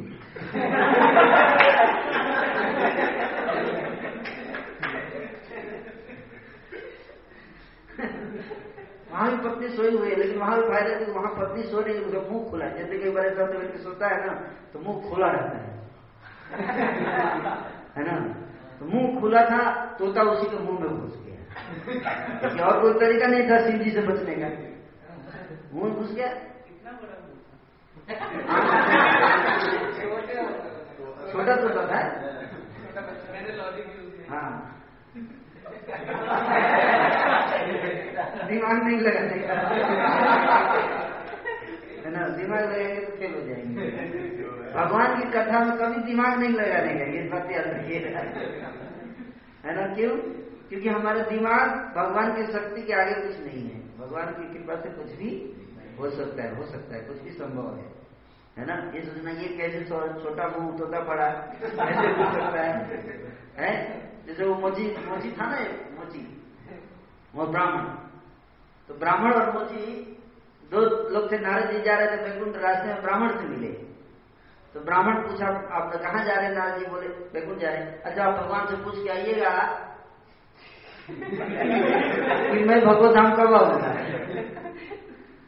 फिर नारद जी मोची के पास गए। मोची से भगवान, स्वागत किया नारद मुनि का। फिर जानवर मोची ने बोला, नारद जी थोड़ा भगवान से पूछ लीजिए कि मेरा कब उद्धार होगा? मैं बहुत पतित जीव हूँ, संसार में फंसा हुआ हूँ। कब मेरा उद्धार होगा?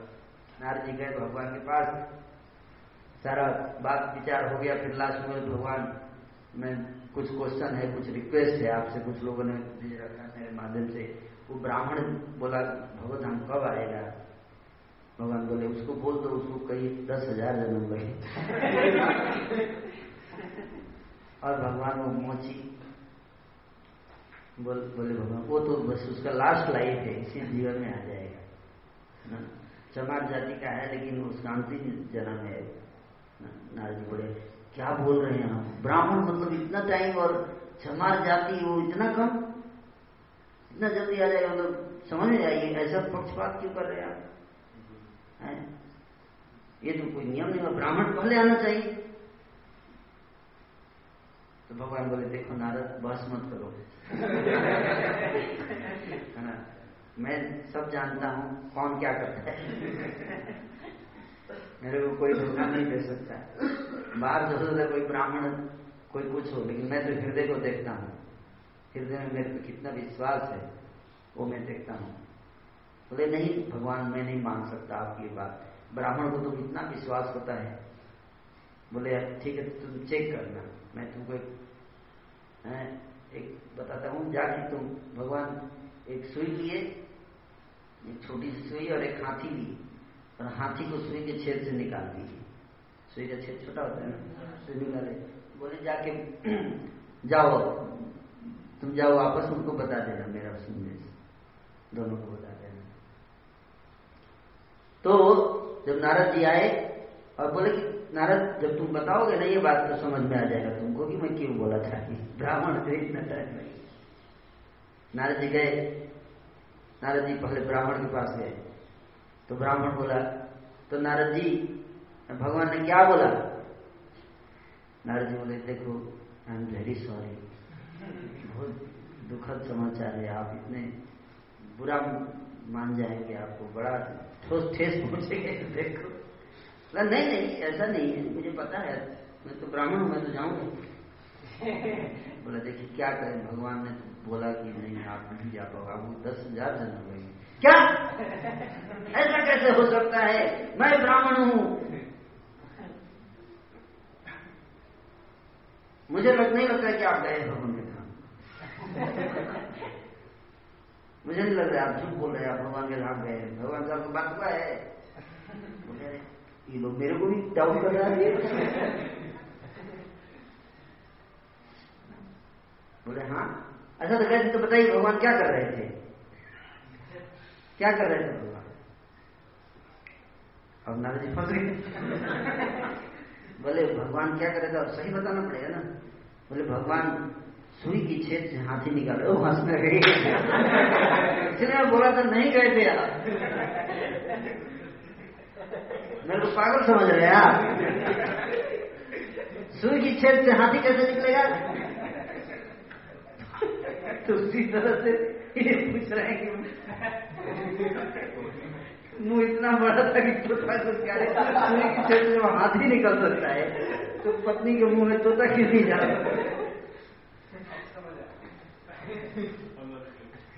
है ना?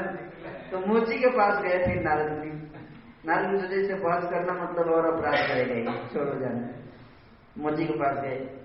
मोची से पूछा, भगवान ने क्या कहा? है ना?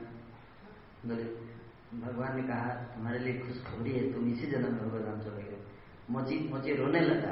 बोला, नहीं, मेरे प्रभु कितने दयालु हैं मुझ जैसे पतित व्यक्ति को भी, है ना, मैं उद्धार कर देते हैं, इसीलिए उनको पतित पावन करते हैं। मेरे अंदर तो कोई योग्यता नहीं है, मैं सबसे नीच हूँ। लेकिन फिर भी प्रभु मेरे ऊपर इतना कृपा की है उनके जैसा दयालु कौन है इस संसार में? नारद जी, आप गए हैं, थोड़ा बताएँगे। भगवान ने क्या लीला दिखाया क्या लीला कर रहे थे? भगवान बोले, सुई की छेद से हाथी निकाल रहे नाचने लगा हाथी। खुशी में नाचने लगा कि मेरे प्रभु कितने शक्तिशाली हैं। उनकी शक्तियों का क्या गणना किया जा सकता कोई नहीं माप सकता उनकी शक्ति को। आप देखो, नारद जी, एक एक बरगद के छोटे से बीज में इतना बड़ा बरगद का पेड़ डाल सकते हैं तो सोई की छेद से हाथी को क्यों नहीं निकाल सकते तो कुछ भी कर सकते हैं। सारी चीज़ें करने में सफल है, समर्थ है भगवान ऐसे भगवान का गुणगान कौन नहीं करेगा? नारद जी समझ गए, क्यों भगवान बोले थे? क्यों भगवान बोले थे कि मोची आएगा, ये नहीं आएगा? है? तो तोता व्यास देव की पत्नी के मुँह में घुस गया। है ना? और घुस सकता है और उसके बाद फिर सोलह साल तक तोता पेट में रहा। कितने साल तक? सोलह साल तक। निकल ही नहीं रहा है। निकल नहीं है। गर्भ में ही है। व्यास की पत्नी के गर्भ में सुखदेव जी आ गए। सोलह साल तक निकले नहीं गर्भ से। व्यास जी बड़े चीते अरे बच्चा निकल नहीं रहा है। एक साल हो गया है, पुत्र के लिए स्नेह आ रहा है, कब बेटा आएगा खिलाऊँगा उसको। व्यास जी सोच रहे हैं, कब आएगा? क्योंकि व्यास जी का प्लान था कि भागवत लिखा है, बेटा आए तो उसको ट्रेन करूँगा। वो सबसे पहला डिस्ट्रीब्यूटर होगा। मेरी भागवत को जाके बांटेगा। लेकिन ये क्या, सोलह साल हो गए, एक भी डिस्ट्रीब्यूटर है? ऐसा होता है? हैं? बच्चा ही नहीं रहा, निकल ही नहीं रहा बाहर। तो बड़े चिंतित हो गए। भगवान कृष्ण उस समय द्वारका में थे। कृष्ण के पास गए। प्रभु, एक चिंता आ गई है, बहुत बड़ी चिंता है। भगवान बोले, क्या चिंता है? बोले, वो मेरी पत्नी के घर में बच्चा तो है, लेकिन निकल नहीं रहा है। भगवान मुस्कुराने लगे, बोले, व्यास जी, वो साधारण बच्चा नहीं है, हैं? वो साधारण बालक नहीं है, वो मेरा परम भक्त है। बोले, क्या? हाँ बाहर क्यों नहीं आ रहा है? वो मेरा भक्त है ना, वो डर रहा है। डर रहा है कि बाहर आते ही मेरी माया उसको पकड़ लेगी। इसलिए वो अंदर ही है। हम्म? क्योंकि ऐसा होता है कि बच्चा जब बाहर आता है तो माता पिता उसको खिलाते हैं खाना खिलाते हैं, कपड़ा पहनाते हैं, इतना स्नेह देते हैं स्नेह पास में वो भगवान को ही भूल जाता है माता पिता के स्नेह में। इसलिए बच्चा सोच रहा है कि न बच्चा बनूँगा न माता पिता का स्नेह लेने की ज़रूरत पड़ेगी, न कोई उपकार करेंगे मेरे ऊपर, न उनसे आसक्ति होगी, और सीधे भाग जाऊँगा निकल के। तो प्रभु सोल्यूशन क्या है? जाके बोलिए। भगवान ने कहा है कि तुम बाहर आ जाओ, मेरी माया तुमको नहीं पकड़ेगी। व्यास जी गए जाके, गर्भ के सामने बोले, भगवान से मिल के आए बोले कि उनकी माया तुमको नहीं पकड़ी बाहर आ जाओ। फटाक सुखदेव जी बाहर निकले, सोलह साल के जन। देखते देखते सोलह साल की उम्र के यंग और फटाक से घर छोड़ के भागे। अरे बेटा रुक जाए बेटा इतने दिन से इंतज़ार किया, कहाँ जा रहा है? बोले पापा घर पे नहीं माया का जंजाल है ये यहाँ फंसूँगा नहीं मैं।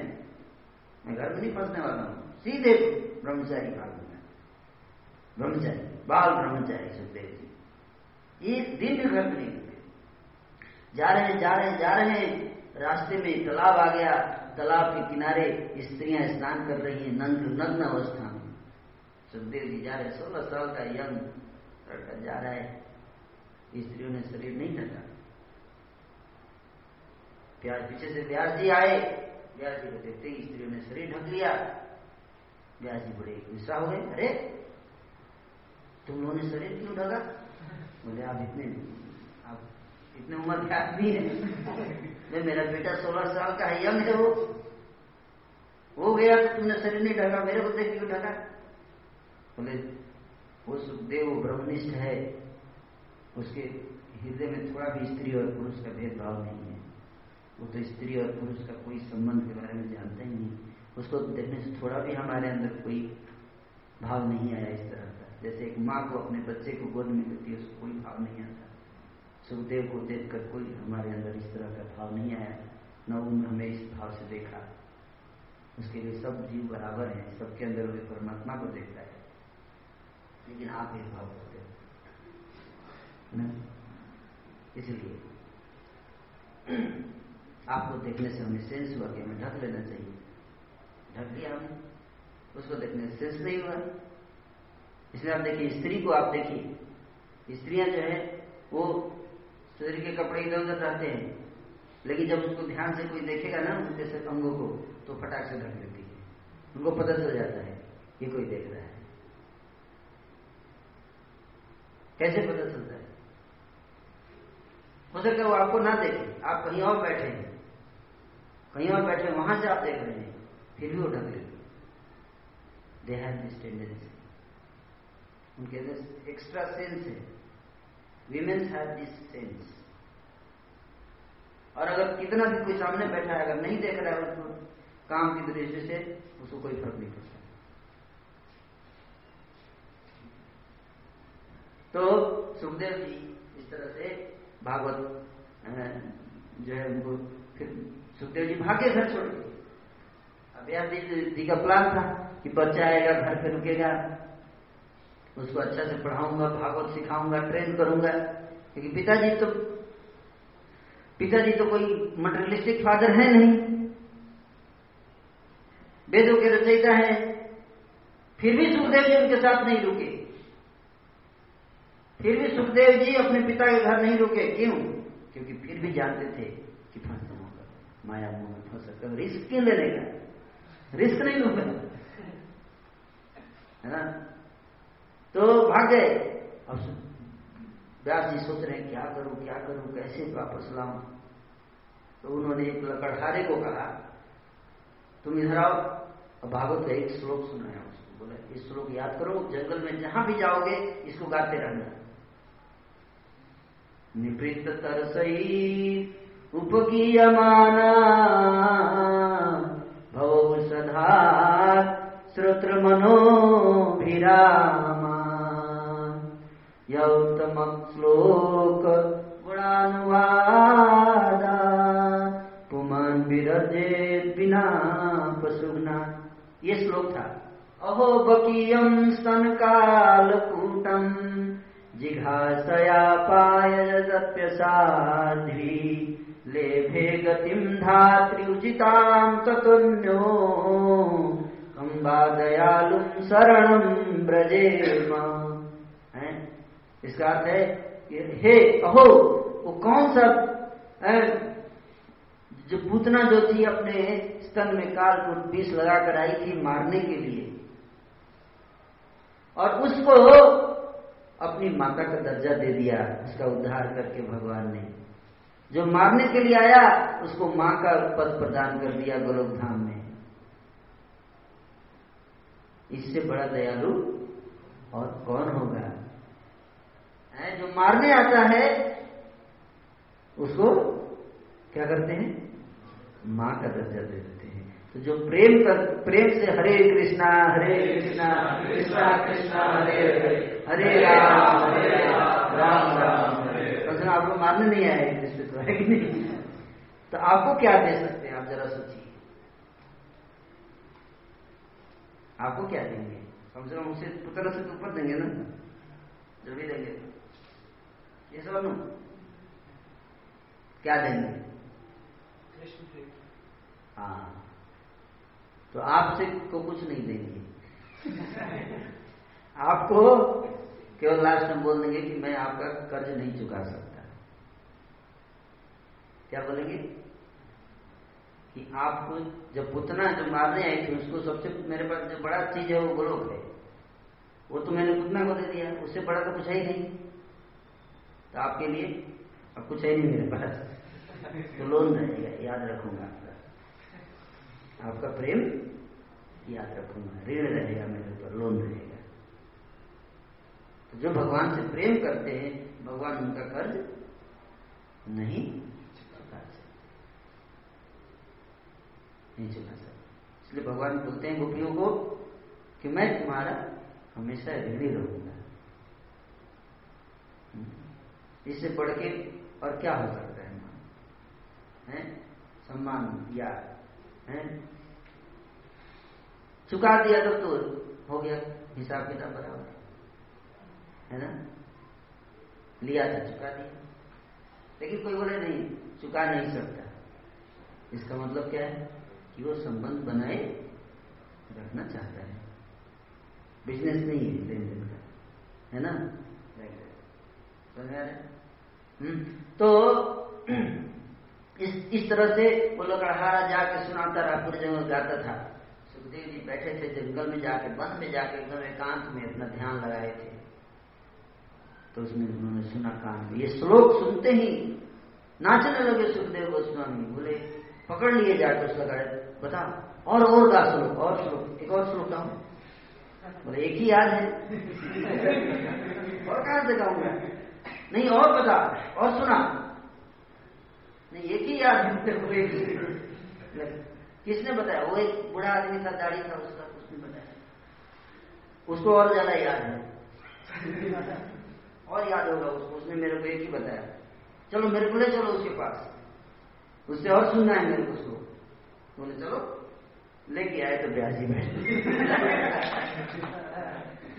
बोले, बेटा आ गया। आ जा बेटा बैठ जा। बोले, अरे पिताजी भागो। बोले नहीं, श्लोक सुनना है तो मेरे पास ही है श्लोक तो भगवान की कथा सुनने के लिए सुखदेव जी गए वापस अपने पिता के पास।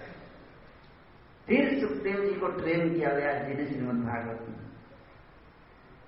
उनको श्रीमद भागवत जो लिखा था, वो दिया। यहाँ भी बता रहे हैं कि उससे भी पहले की घटना बता रहे हैं कि भागवत लिखा कैसे? व्यास है ना? ये तो भगवत लिखने के बाद की घटना है है ना? लेकिन लिखा कैसे? उसकी वो पूछ रहे हैं यहाँ पे, है ना?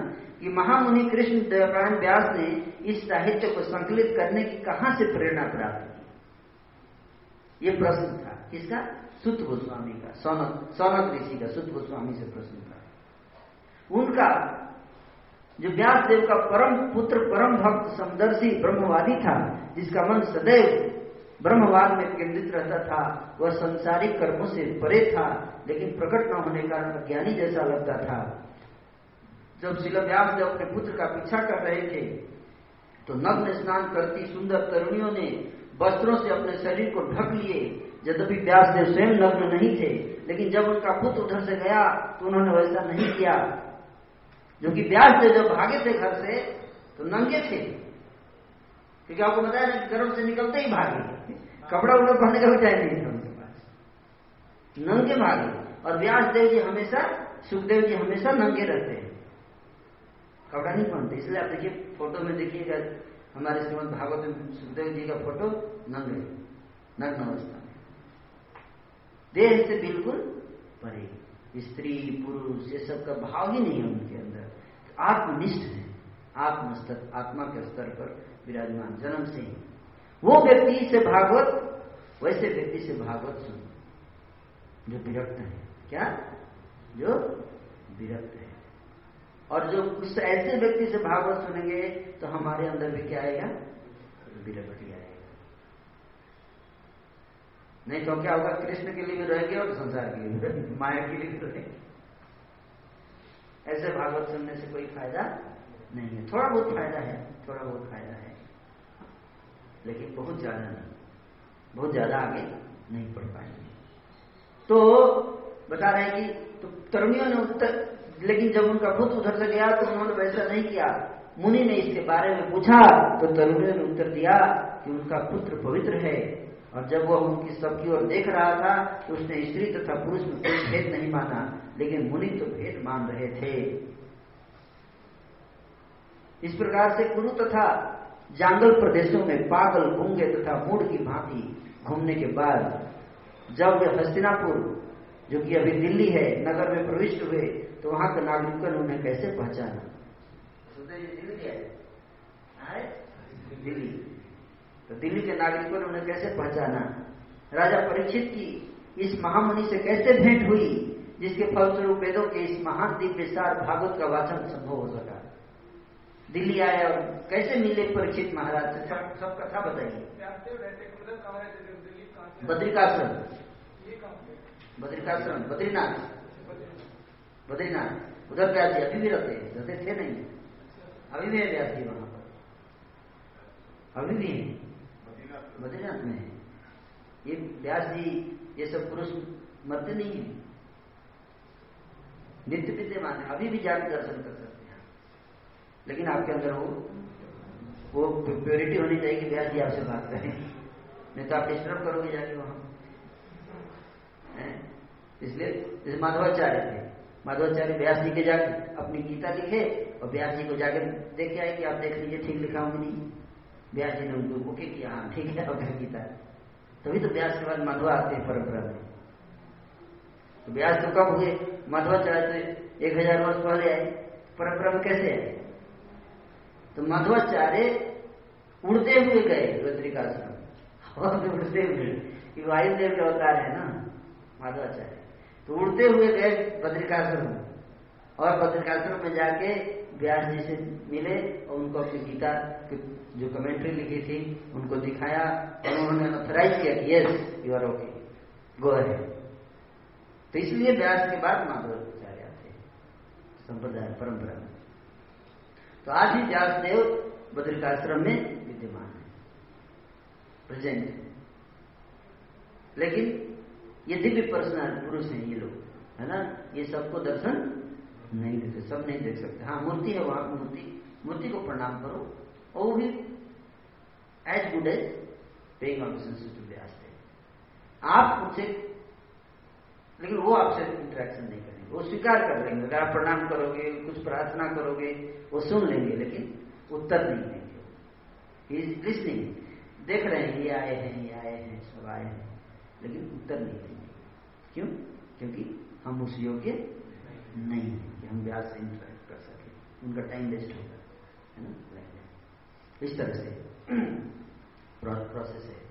तो बता रहे हैं कि प्रश्न तो प्रश्न पूछ रहे हैं सोनक ऋषि कि कैसे सुखदेव गोस्वामी दिल्ली कैसे पहुँचे और दिल्ली में राजा परीक्षित से उनकी भेंट कैसे हुई और और आ, कैसे उन्होंने भागवत सुनाया परीक्षित को? क्योंकि परीक्षित महाराज के सात दिन भागवत सुनाया। है? सुखदेव गोस्वामी तो किसी गृहस्थ के द्वार पर उतनी ही देर रुकते थे जितने समय में गाय दूरी जा सकती है। उनका नियम था सुखदेव जी कि गृहस्थ के घर रुकने का नहीं उतने देर रुकने का जितना देर में गाय दूधी जाए दूही जाए और फ्रेश दूध लेकर थोड़ा पी लेते थे और आगे बढ़ जाते थे। इतने ही देर रुकते थे गृहस्थ के घर में। है? वे उस घर को पवित्र करने के लिए ही ऐसा करते थे। तो जहाँ भी जाते थे गृहस्थ घर में तो किस लिए जाते थे? उस घर को पवित्र करने के लिए जाते थे।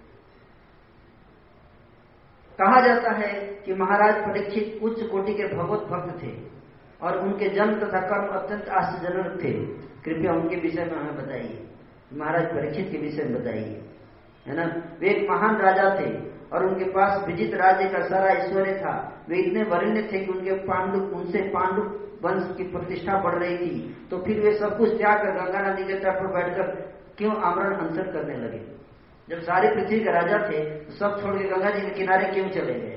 क्या ऐसा स्थिति आ गया? वहाँ पे सुखदेव गोस्वामी से सात दिन भागवत सुने। तो क्या परिस्थिति मतलब हिस्ट्री जानना चाह रहे हैं ना? सब जान रहे थे इतना डिस्प्ले में बहुत पूछ रहे हैं। लेकिन दोबारा सुनना चाहते हैं, क्या? दोबारा सुनना चाहते हैं। ये भक्त का स्वभाव होता है ये कथा को बार बार बार बार बार बार सुनना चाहता है। और खासतौर सुखदेव जी मिल जाए तो उसे तो ज़रूर सुनना है है ना? तो पूछ रहे हैं, वे इतने बड़े राजा थे कि उनके शत्रु आकर अपनी भलाई के लिए उनके चरणों पर अपना शीश झुकाते थे। इतने महान राजा थे परीक्षित और अपनी सारी संपत्ति अर्जित करते थे। वे तरुण और शक्तिशाली थे और उनके पास अलग पेय राजसी ऐश्वर्य था। तो फिर वे अपना सब कुछ, यहाँ तक कि अपना जीवन भी क्यों त्यागना चाह रहे थे? जो लोग भगवत कार्य में अनुरक्त रहते हैं। वे अन्यों के कल्याण, उन्नति तथा सुख के लिए जीवित रहते हैं। वे किसी स्वार्थ व जीवित नहीं रहते। अतः राजा परीक्षित ने समस्त संसारिक वैभव की आसक्ति से मुक्त होते हुए भी अपने उस मर्द शरीर को क्यों त्यागा, जो अन्यों के लिए आश्रय तुल्य था? कि राजा परीक्षित तो सारे संसार को शरण दे रहे थे, संसार को भक्ति में लगा रहे थे तो उनका शरीर तो सही कार्य के लिए था तो उस शरीर को क्यों त्यागना चाहते थे वो? अगर संसार में रहते तो और अच्छा रहता। तो छोड़ शरीर क्यों त्यागना चाहते थे इसका कारण क्या था? हर कारण के पीछे कुछ तत्व है। उन तत्वों को बताइए। हम जानते हैं कि आप वेदों के कतिपय अंश को छोड़कर अन्य समस्त विषयों के अर्थ में पटु हैं। अतः आप उन सारे प्रश्नों की स्पष्ट व्याख्या कर सकते हैं, जिन्हें हमने आपसे अभी पूछा है। इसलिए आप इन प्रश्नों का उत्तर दीजिए। तो शुद्ध गोस्वामी से ये प्रश्न पूछ रहे हैं, सोनकादि इसलिए प्रश्न पूछने वाले का भी एक लेवल होना चाहिए। क्या?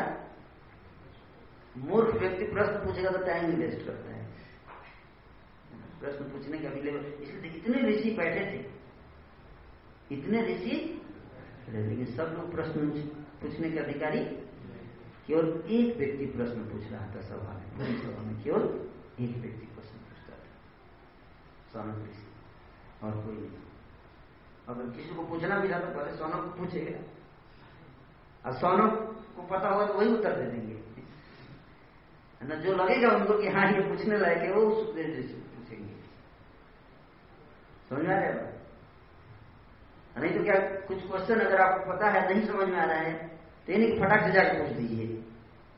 बिना सोचे समझे कि पूछने योग्य है कि नहीं है। कोई भी चीज़ पूछ दे, फटाक से पूछ दे। ऐसा नहीं होना चाहिए। देखना चाहिए, पूछना चाहिए, क्या ये प्रश्न?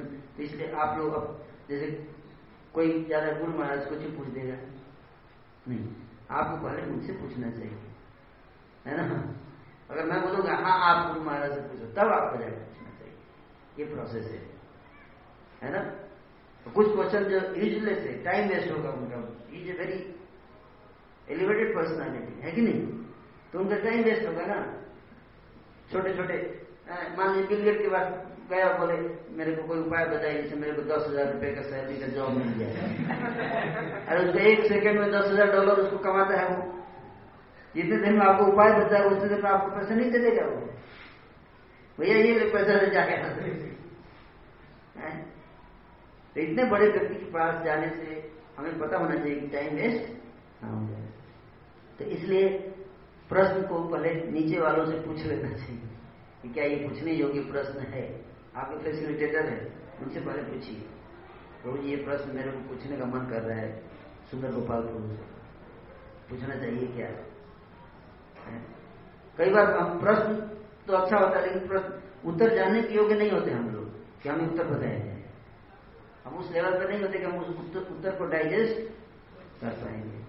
ऐसा भी होता है। इसलिए आप देखिएगा बार बार पूछेंगे सोनों किसी। अगर आपको लगता है कि हम उत्तर जानने के योग्य है तो बताइएगा। ये मत फोर्स करना आपको बताना ही पड़ेगा। है ना? ऐसा नहीं होना चाहिए भाव। है ना? भाई तो इस तरह से प्रश्न पूछा गया और प्रश्न पूछने के बाद फिर अब सुत गोस्वामी इसका उत्तर देंगे इसको हम अगले क्लास में चर्चा करेंगे। ठीक है? हरे कृष्ण। एनी क्वेश्चन किसी कोई प्रश्न है? हाँ।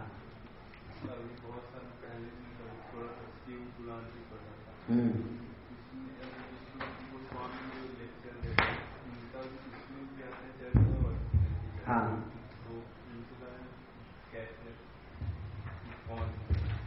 है?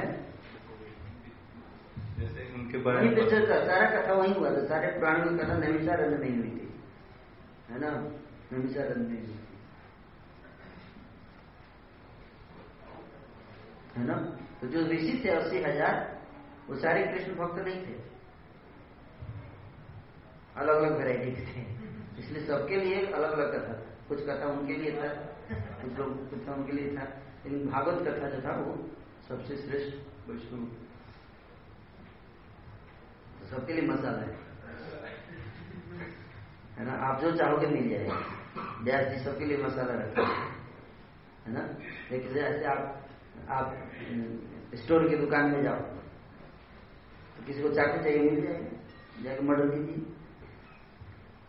वो थोड़े बोलेगा ये चाकू नंबर लीजिए, मर्डर हो जाएगा इससे। ठीक है स्टोर वालों का ये काम नहीं है। बताने का। वो तो आप बना दिया, सबके लिए बना दिया, है कि नहीं? सारा सामान है।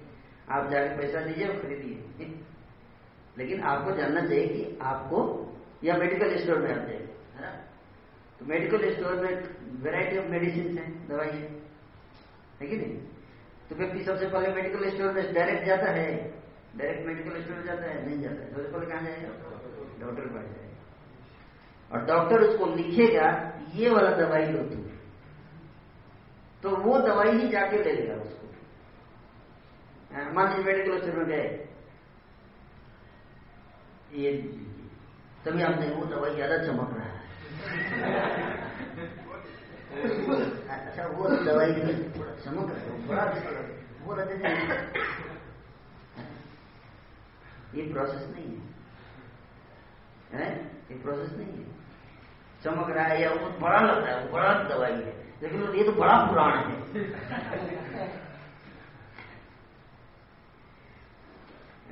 ये वैदिक प्रोसेस नहीं कोई पुराण लेके पढ़ लिए। आप पढ़े क्यों see Purana?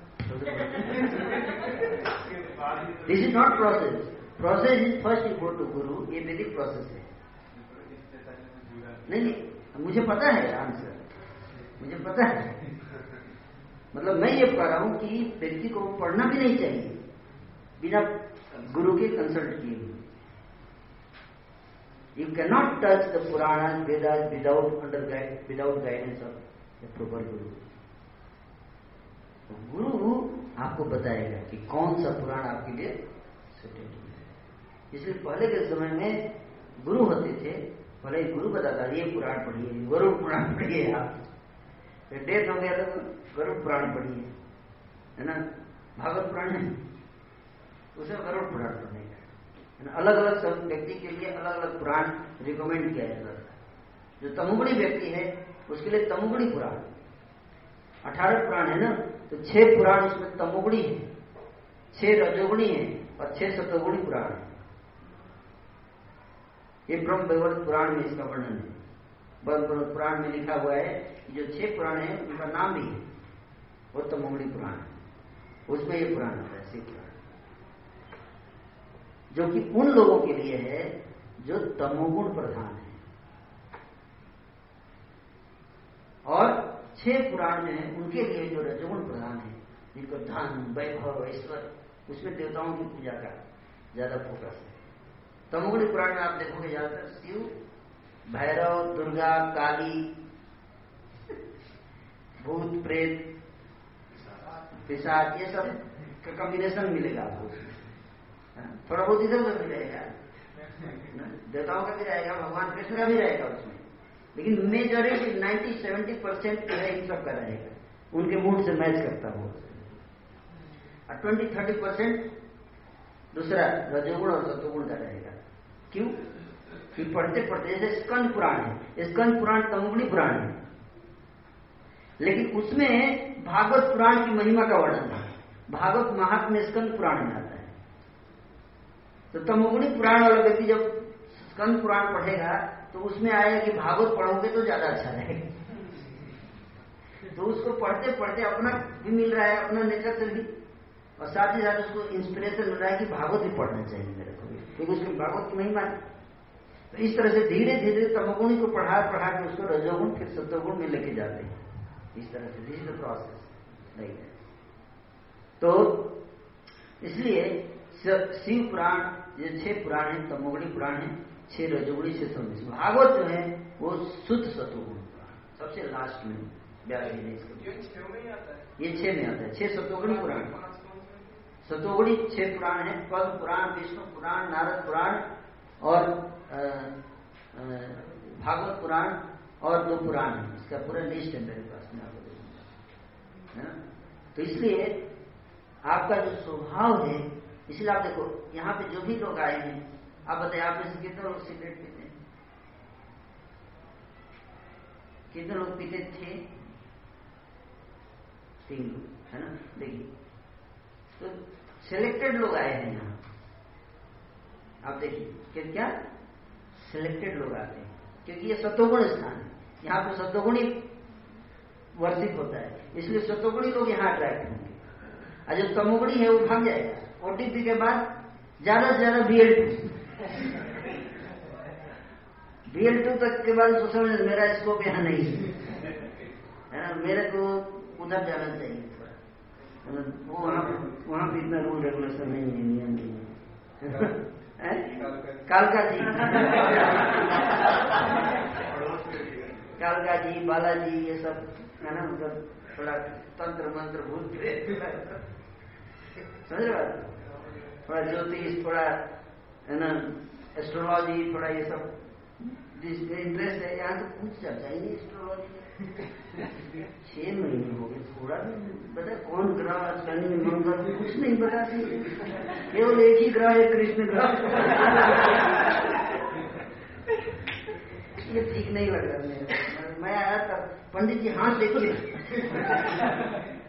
हाथ भी नहीं देखते, एक बोलते आपका मृत्यु होना है। एक ही चीज़ बोलते भविष्य का एक ही बात बताते हैं। कुछ ही पूछो, भविष्य का कुछ बताइए तो एक ही बताते आपका मृत्यु हो गए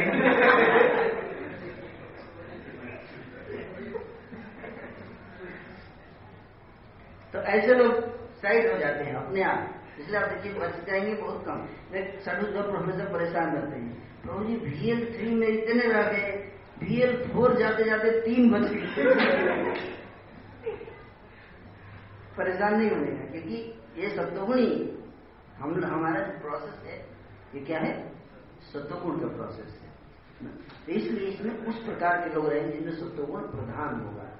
एटलीस्ट सत्वगुण से अट्रैक्शन ज़्यादा होगा। ये नहीं बोलता कि रजोगुण में नहीं जाएँगे। रजोगुण प्रवृत्ति हो सकता है, लेकिन मैं, उनका अट्रैक्शन होगा कि मेरे को सत्वगुण में आने का इच्छा होगा उनके अंदर। इसलिए वही लोग मिल पाएँगे। ठीक है ना? तो सुत गोस्वामी के पास सारा मसाला है। तमोगुणी के लिए भी है रजगुण के लिए है है ना? तो जब सौनक ऋषि सबके लिए प्रश्न पूछ रहे हैं तमोगुणी वालों के लिए कुछ प्रश्न पूछे, ताकि उनका भी अपना बिज़नेस चलता रहे, है ना? सबको इंगेज करना है ना सबको, जिसका जो स्वभाव है, उसके अनुसार इंगेज करते रहना है। नहीं तो क्या होगा? नहीं तो सब नास्तिक बन जाएँगे, है ना? लग जाए ठीक है मुझे ब्याज से ठीक है ब्याज देव जी देख सकते थे मैंने सुना जितना कि व्यास देव जी बोल रहे थे और गणेश जी लिख रहे थे। महाभारत। महाभारत। पुराण नहीं महाभारत। उस वक्त मतलब कि वो देख सकते थे उसके बाद नहीं देख सकते। देख सकते थे मतलब? मतलब कि मैंने सुना था किसी से कि ना सारे के सारे कुरान गणेश जी ने लिखे हैं। नहीं महाभारत के। पुराण महाभारत के। महाभारत गणेश जी एक ही बार में रुकना नहीं एक परफेक्ट व्यक्ति चाहिए था व्यास जी को, महाभारत जब लिखने लिखने वाले थे तो उनको एक परफेक्ट व्यक्ति चाहिए था जो, क्योंकि वो तेज़ी से, क्योंकि बहुत बड़ा है ना महाभारत। महाभारत बहुत बड़ा है तो तेज़ी से लिखना है। तो व्यास जी लिखेंगे भी और पढ़ेंगे बहुत टाइम लग जाएगा। तो इसलिए व्यास जी ने सोचा, ये एक व्यक्ति होना चाहिए जो मैं बोलूँ, मेरे मूड को समझ सके। तो उन्होंने गणेश जी को सेलेक्ट किया। और गणेश जी को परीक्षा से बोला कि आपको हाँ, लिखना पड़ेगा है ना? जो मैं सोच रहा हूँ आपको भाव के साथ लिखना है। केवल बाहर से नहीं लिखना है। आप तभी लिखोगे जब आप समझ जाओगे मैं क्या बोल रहा हूँ। मैं बोला कुछ ये नहीं कि केवल तोते की तरह लिख रहे हैं। नहीं। पहले बोलूँगा उसको पहले समझना है फिर लिखना है। इतना फास्ट होना पड़ेगा। समझ भी लेना है पूछने का नहीं। पूछेंगे तो रुक जाएगा एक बार में खत्म करना है एक ही व्यक्ति था गणेश जी इसलिए उनको सेलेक्ट किया गया। वो लिखे। महाभारत के लिए। ओके विल स्टॉप हियर बाकी अगली बार। हरे कृष्णा हरे कृष्णा। कृष्णा कृष्णा, हरे हरे। हरे राम हरे राम राम राम, हरे हरे। अगली बार कथा यहाँ से आगे बढ़ेगी। है ना? नेक्स्ट एपिसोड सीरियल है। Serial।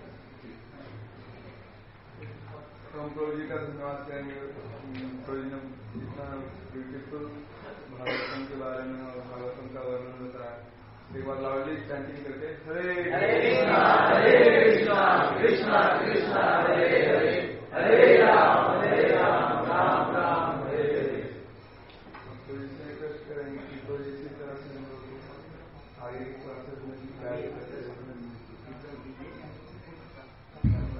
अभी आप लोग के लिए कुछ अनाउंसमेंट्स और अटेंडेंस है लेकिन यहाँ पे बीएसएस का क्लास हो रहा है तो हरि आप- बोल ज़ोर से बोलिए माइक में बोलिए। ये लीजिए। हाँ तो अभी आप लोगों के लिए कुछ अनाउंसमेंट्स हैं। रजिस्ट्रेशन करने वाले। अगर बाबू बोले कि रजिस्ट्रेशन करना है। बैठे थे चले गए। जब टाइम तो तो एक नाथ द्वारा कैंप का अनाउंसमेंट है। तो सभी डिवोटीज को कॉल और एसएमएस गया था कि आज जो है वो लास्ट डेट है। ए, हम लोग को five hundred rupees registration amount submit करा देंगे। नाथ द्वारा जानते हैं? नाथ द्वारा। कितने लोग सुने हैं नाथ द्वारा? नाम? तो नाथ द्वारा क्यों फ़ेमस है? वहाँ पे? श्रीनाथ जी श्रीनाथ जी के बारे में जानते हैं आप है? हाँ। तो माधवेंद्रपुरी बहुत बड़े संत थे। थोड़ा बैकग्राउंड बताऊँगा तो आप लोगों को लगे कि देखने चाहिए। बहुत बड़े संत थे माधवेंद्रपुरी, वो साउथ इंडिया के संत थे। तो गोवर्धन परिक्रमा करने आए। और गिरिराज परिक्रमा जब कर रहे थे तो जब गोविंद कुंड पहुँचे, और ऐसे भी संत थे कि किसी से कुछ मांगते नहीं थे खाने के लिए। अपने आप को ला के दे देते तो खाते थे तो ऐसे ही रहते थे। तो तीन दिन से कोई नहीं आया कुछ देने के लिए। तीन दिन से भूखे थे और उसके ऊपर से गिरिराज परिक्रमा तो काफ़ी थक गए थे। बैठ के जब कर रहे थे गोविंद कुंड पे तो अचानक जो है एक सुंदर ग्वाला आया। सुंदर ग्वाला श्याम रंग का था, सिर में मोर का पंख था, पीले रंग का धोती पहना था, हाथ में डंडा था, एक में दूसरे हाथ में बांसुरी था। और एक हाथ में जो है वो अ, लोटा था उसके हाथ में। क्या था? लोटा। और उसने उसमें दूध था। बोला बाबा तो महादेव बोले कौन है? बाबा मैं दूध लेके आया हूँ। महादेव बोले दूध क्यों लाए हो? बाबा आप तीन दिन से भूखे हो इसलिए लाया हूँ आपके लिए। दिन से भूखा तेरे कैसे पता तीन दिन से भूखा हूँ मैंने किसको नहीं बताया? बोला बाबा आपके शरीर देखने से पता चल जाए इतना सूख गए हैं आप। तीन दिन से भूखे व्यक्ति का ये सब होता है। भगवान तो फंस गए थे। हाँ, तो तेरे को कैसे पता चला? बोले यहाँ पे आई थी गुफिया आई थी पानी भरने के लिए। आपको देखा होगा, मेरे को जाके बोली, कैसा जात बाबा को दे दिया दूध दे दिया मेरे को भेज दिया, दूध लेके आया हूँ। ये लीजिए, पीजिए। और मैं थोड़ी देर में आऊँगा वापस। थोड़ी देर वापस आऊँगा और इसको लोटा लेके जाऊँगा। ठीक है, जाओ। चला गया फटाक से। इधर लेके दूध पी रहे हैं। दूध पीते ही सारे रोंगटे खड़े हो गए और स्वादिक बिगाड़ा गया। ऐसा दूध पूरे जीवन में नहीं पिया था। ये, साधारण दूध नहीं है। समझ गए कि कौन है? स्वयं कृष्ण है। रोने लगे कि भगवान आए मैं पहचान नहीं पाया। रोने लगे लोटा अभी विचार करें लोटा लेके जाएगा लेके जाएगा आएगा आएगा आया नहीं वो लोटा रात में जब जब कर रहे थे अचानक उनको जब में छपकी आती है ना जब में? तंद्रा आई। थोड़ी देर के लिए सो गए। उसी में सपने में वो फिर से वही बालक आ गया। है? माधवेंद्र ने बोला? तो बोले, माधवेंद्र तेरा इंतज़ार मैं बहुत दिनों से कर रहा था। बोले, मेरा मेरा इंतज़ार क्यों कर, भगवान आप मेरा इंतज़ार क्यों कर रहे थे? बोला, क्योंकि बहुत दिनों से मेरे को मिट्टी में गाड़ रखा है। इतनी गर्मी लगती है मेरे को। ज़मीन के अंदर गाड़ के भाग गया मेरा पुजारी। है? और मलिक मलिक से जवन आक्रमण किए थे, मुसलमान, उनके डर से पुजारी मेरा, मेरे को ज़मीन में गाड़ के खुद भाग गया अपनी जान बचाने के लिए। और तब से मैं ज़मीन में गड़ा हुआ हूँ और इतना गर्मी लगता है, बाबा मेरे को निकालो। माधव त्रिपुरी बोले, मैं, मेरे को कैसे पता कहाँ गड़ा है? बोले, मैं लेके चलूँगा बाबा। हाथ पकड़ के, सपने में ही हो रहा है सारा। हाथ पकड़ के लेके गए, झाड़ी बोले, यही गाड़ा है बाबा। इसी के अंदर हूँ मैं, नीचे बोले तो इसके अंदर ऊपर कैसे इतने पूछे तो क्या हो गया बालक फिर उठे, गाँव वालों को बुलाए, सब अपना काटने वाला सामान मान लेके गए, झाड़ी साफ़ फूक करके वहाँ गए। जब खोदा तो देखा वहाँ से एक सुंदर भगवान गोपाल जी का विग्रह आज भी वो स्थान है गोवर्धन जहाँ से जहाँ से निकाला गया गोपाल जी। तो वो गोपाल जी, उनको फिर गोवर्धन पे स्थापित किए। गोवर्धन पे स्थापित हुई माधवपुरी की पूजा की। पूजा करने के बाद माधनपुरी चले गए उनका देहा अवसान हो गया। वहीं पर्वत पे रहते थे गोपाल जी। साक्षात भगवान। साक्षात। मतलब विग्रह साक्षात भगवान है। बाद में जब श्री चैतन्य महाप्रभु किए गोवर्धन की परिक्रमा करने जब गए तो महाप्रभु के मन में बड़ी इच्छा थी कि मैं भगवान के दर्शन करता काश गोपाल जी के। लेकिन महाप्रभु गोवर्धन पे चढ़ते नहीं थे गोवर्धन पे नहीं चढ़ सकते।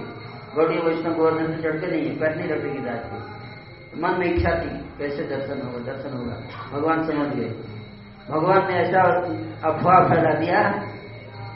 उस समय गाँव में अफवाह फैल गया कि मुसलमान आक्रमण करने वाले हैं और इस पर पहाड़ पे चढ़ेंगे। गोपाल जी को तोड़ देंगे।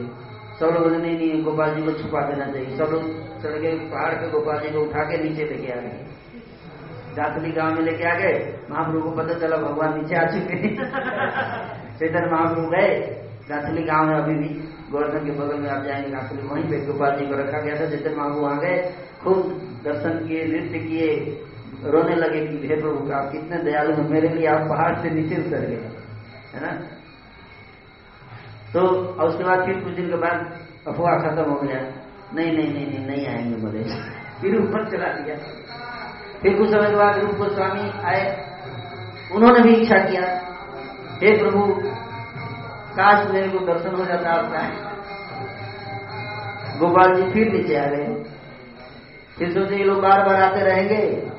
अब बार बार बोलेंगे, दर्शन दे दीजिए। ये लोग चढ़ेंगे नहीं पहाड़ पे। अब मेरे को बार बार आना पड़ेगा नीचे ऊपर। चढ़ो नीचे उतरो, परेशानी। इसलिए अब बोले मैं नीचे ही रहूँगा। तो नाथ द्वारा चले गए। वहाँ पे बोले, जिसको आके दर्शन करने करो। तभी वो गोपाल जी का विग्रह कहाँ है? नाथ द्वारा में, राजस्थान में, बहुत सुंदर स्थान है। मैं एक बार गया था वहाँ। वहाँ भी गोवर्धन है। नाथ द्वारा में गोवर्धन बहुत सुंदर मनोरम स्थान है। तो नाथ द्वारा में है गोपाल जी साक्षात भगवान। है ना? बताया जाता है कि औरंगज़ेब जब अटैक किया था ब्रज में तो कई मंदिर तोड़ दिए उसने। तो बलराम जी का जो मंदिर है बलदेव जी का मंदिर जो महाबल में है, जब वहाँ पे गया तोड़ने के लिए तो दरवाजे पे पहुँचते ही अंधा हो गया, औरंगज़ेब। अंधा हो गया, रोने लगा। क्या करो क्या करो? तो संत जो एक संत थे, बहुत प्रसिद्ध संत थे वहाँ पे ब्रज में उनके पास गया कि आप कुछ उपाय बताइए। मैं बहुत अपराध कर दिया भगवान के चरणों में। तो उन्होंने बताया कि तुम नाथ द्वारा जाओ और गोपाल जी का जो सीढ़ी है, जिससे सीढ़ी पैर करके चढ़ते हैं उस सीढ़ी को अपने दाढ़ी से साफ़ करो, सफ़ाई करो। अगर सफ़ाई करोगे, दाढ़ी से क्लीन करोगे सीढ़ी तो तुम्हारी आँख की रोशनी वापस आ जाएगी। तो औरंगज़ेब जो है, गया नाथ द्वारा वहाँ अपनी दाढ़ी से साफ़ किया सीढ़ी को तो उसकी आँख की रोशनी वापस आ गई तो गोपाल जी नाथ द्वारा में विराजमान है। है ना? और वहाँ आप लोगों को ले जाने के लिए वही गुरु महाराज के साथ जाएँगे। किसके साथ? गुरु महाराज के साथ जाएँगे। तो शुद्ध भक्त के साथ जाएँगे तो भगवान तो ज़रूर है ना, हमें देख लेंगे, भले हम देखे ना देखो। है ना? जैसे शुद्ध भक्त होता है ना, भगवान हम जाते दर्शन कर भगवान ध्यान नहीं देते, शुद्ध भक्त को ही देखते हैं। लेकिन शुद्ध भक्त जाएगा ना तो उस भगवान आँख खोलेंगे। तो शुद्ध भक्त को देखेंगे उसके पीछे जो खड़ा होगा वो भी देख जाएगा। समझे बात को? वैसे तो हज़ार लोग दर्शन कर रहे हैं, भगवान नहीं देखते सबको लेकिन अगर शुद्ध भक्त के साथ आप जाओगे, भगवान आँख खोलेंगे शुद्ध भक्त को देखने के लिए, और आप भी दिख जाओगे। बोलो, ये भी आए हैं इसके साथ अच्छा अच्छा ठीक है, सर। तो ये अच्छा अवसर है हमारे लिए कि गुरु महाराज हैं प्योर डिवोटी है ना? उनके साथ हम जाएँगे ना तो जगन्नाथ जी हमारा दर्शन स्वीकार करेंगे। तो ये अवसर है आप लोगों के लिए। नाथ द्वारा, तीन दिन नाथ द्वारा में रहने का अवसर है। दिन यात्रा है। बीस, इक्कीस और बाईस जनवरी। कब? बीस, इक्कीस और बाईस जनवरी। है ना? और वो भी, है, उसका चार्ज अट्ठाईस सौ रुपये है। रहना खाना आने जाने का सब मिला के आप लोगों को डिस्काउंट दिया जा रहा है। यूथ फोरम का मंदिर डिस्काउंट करके बाईस सौ किया कितना? बाईस सौ किया है मंदिर ने यूथ के लिए। और उसके ऊपर से डिस्काउंट यूथ फोरम के डायरेक्टर ने दे दिया। कितना? है? बोल नहीं रहा है। बोलो। कितना है? हज़ार ट्वेल्व हंड्रेड और डिस्काउंट मिल गया आपको, वन थाउज़ेंड। एक हज़ार लगेगा, और आप तीन दिन तक करेंगे। गुरु महाराज के साथ, अब इस अपॉर्चुनिटी को अगर कोई नहीं फ़ायदा उठाता तो उससे बड़ा मूर्ख कोई नहीं होगा। है ना? क्या कर सकते हैं? तो आप लोग रजिस्ट्रेशन करो। जल्दी से आज लास्ट डेट है, दो महीने पहले बताया गया। कहीं भी कई लोगों ने रजिस्ट्रेशन नहीं किया, है ना? तो जल्दी से कीजिए। है ना? देर कीजिए लास्ट ऑप्शन है लास्ट चांस है आपको ये सुबह से बार बार नहीं आता नाम द्वारा में जाने का तो अवसर बहुत कम है। इधर तो जाते रहते हैं। नाम द्वारा जल्दी नहीं जाएँगे ओके?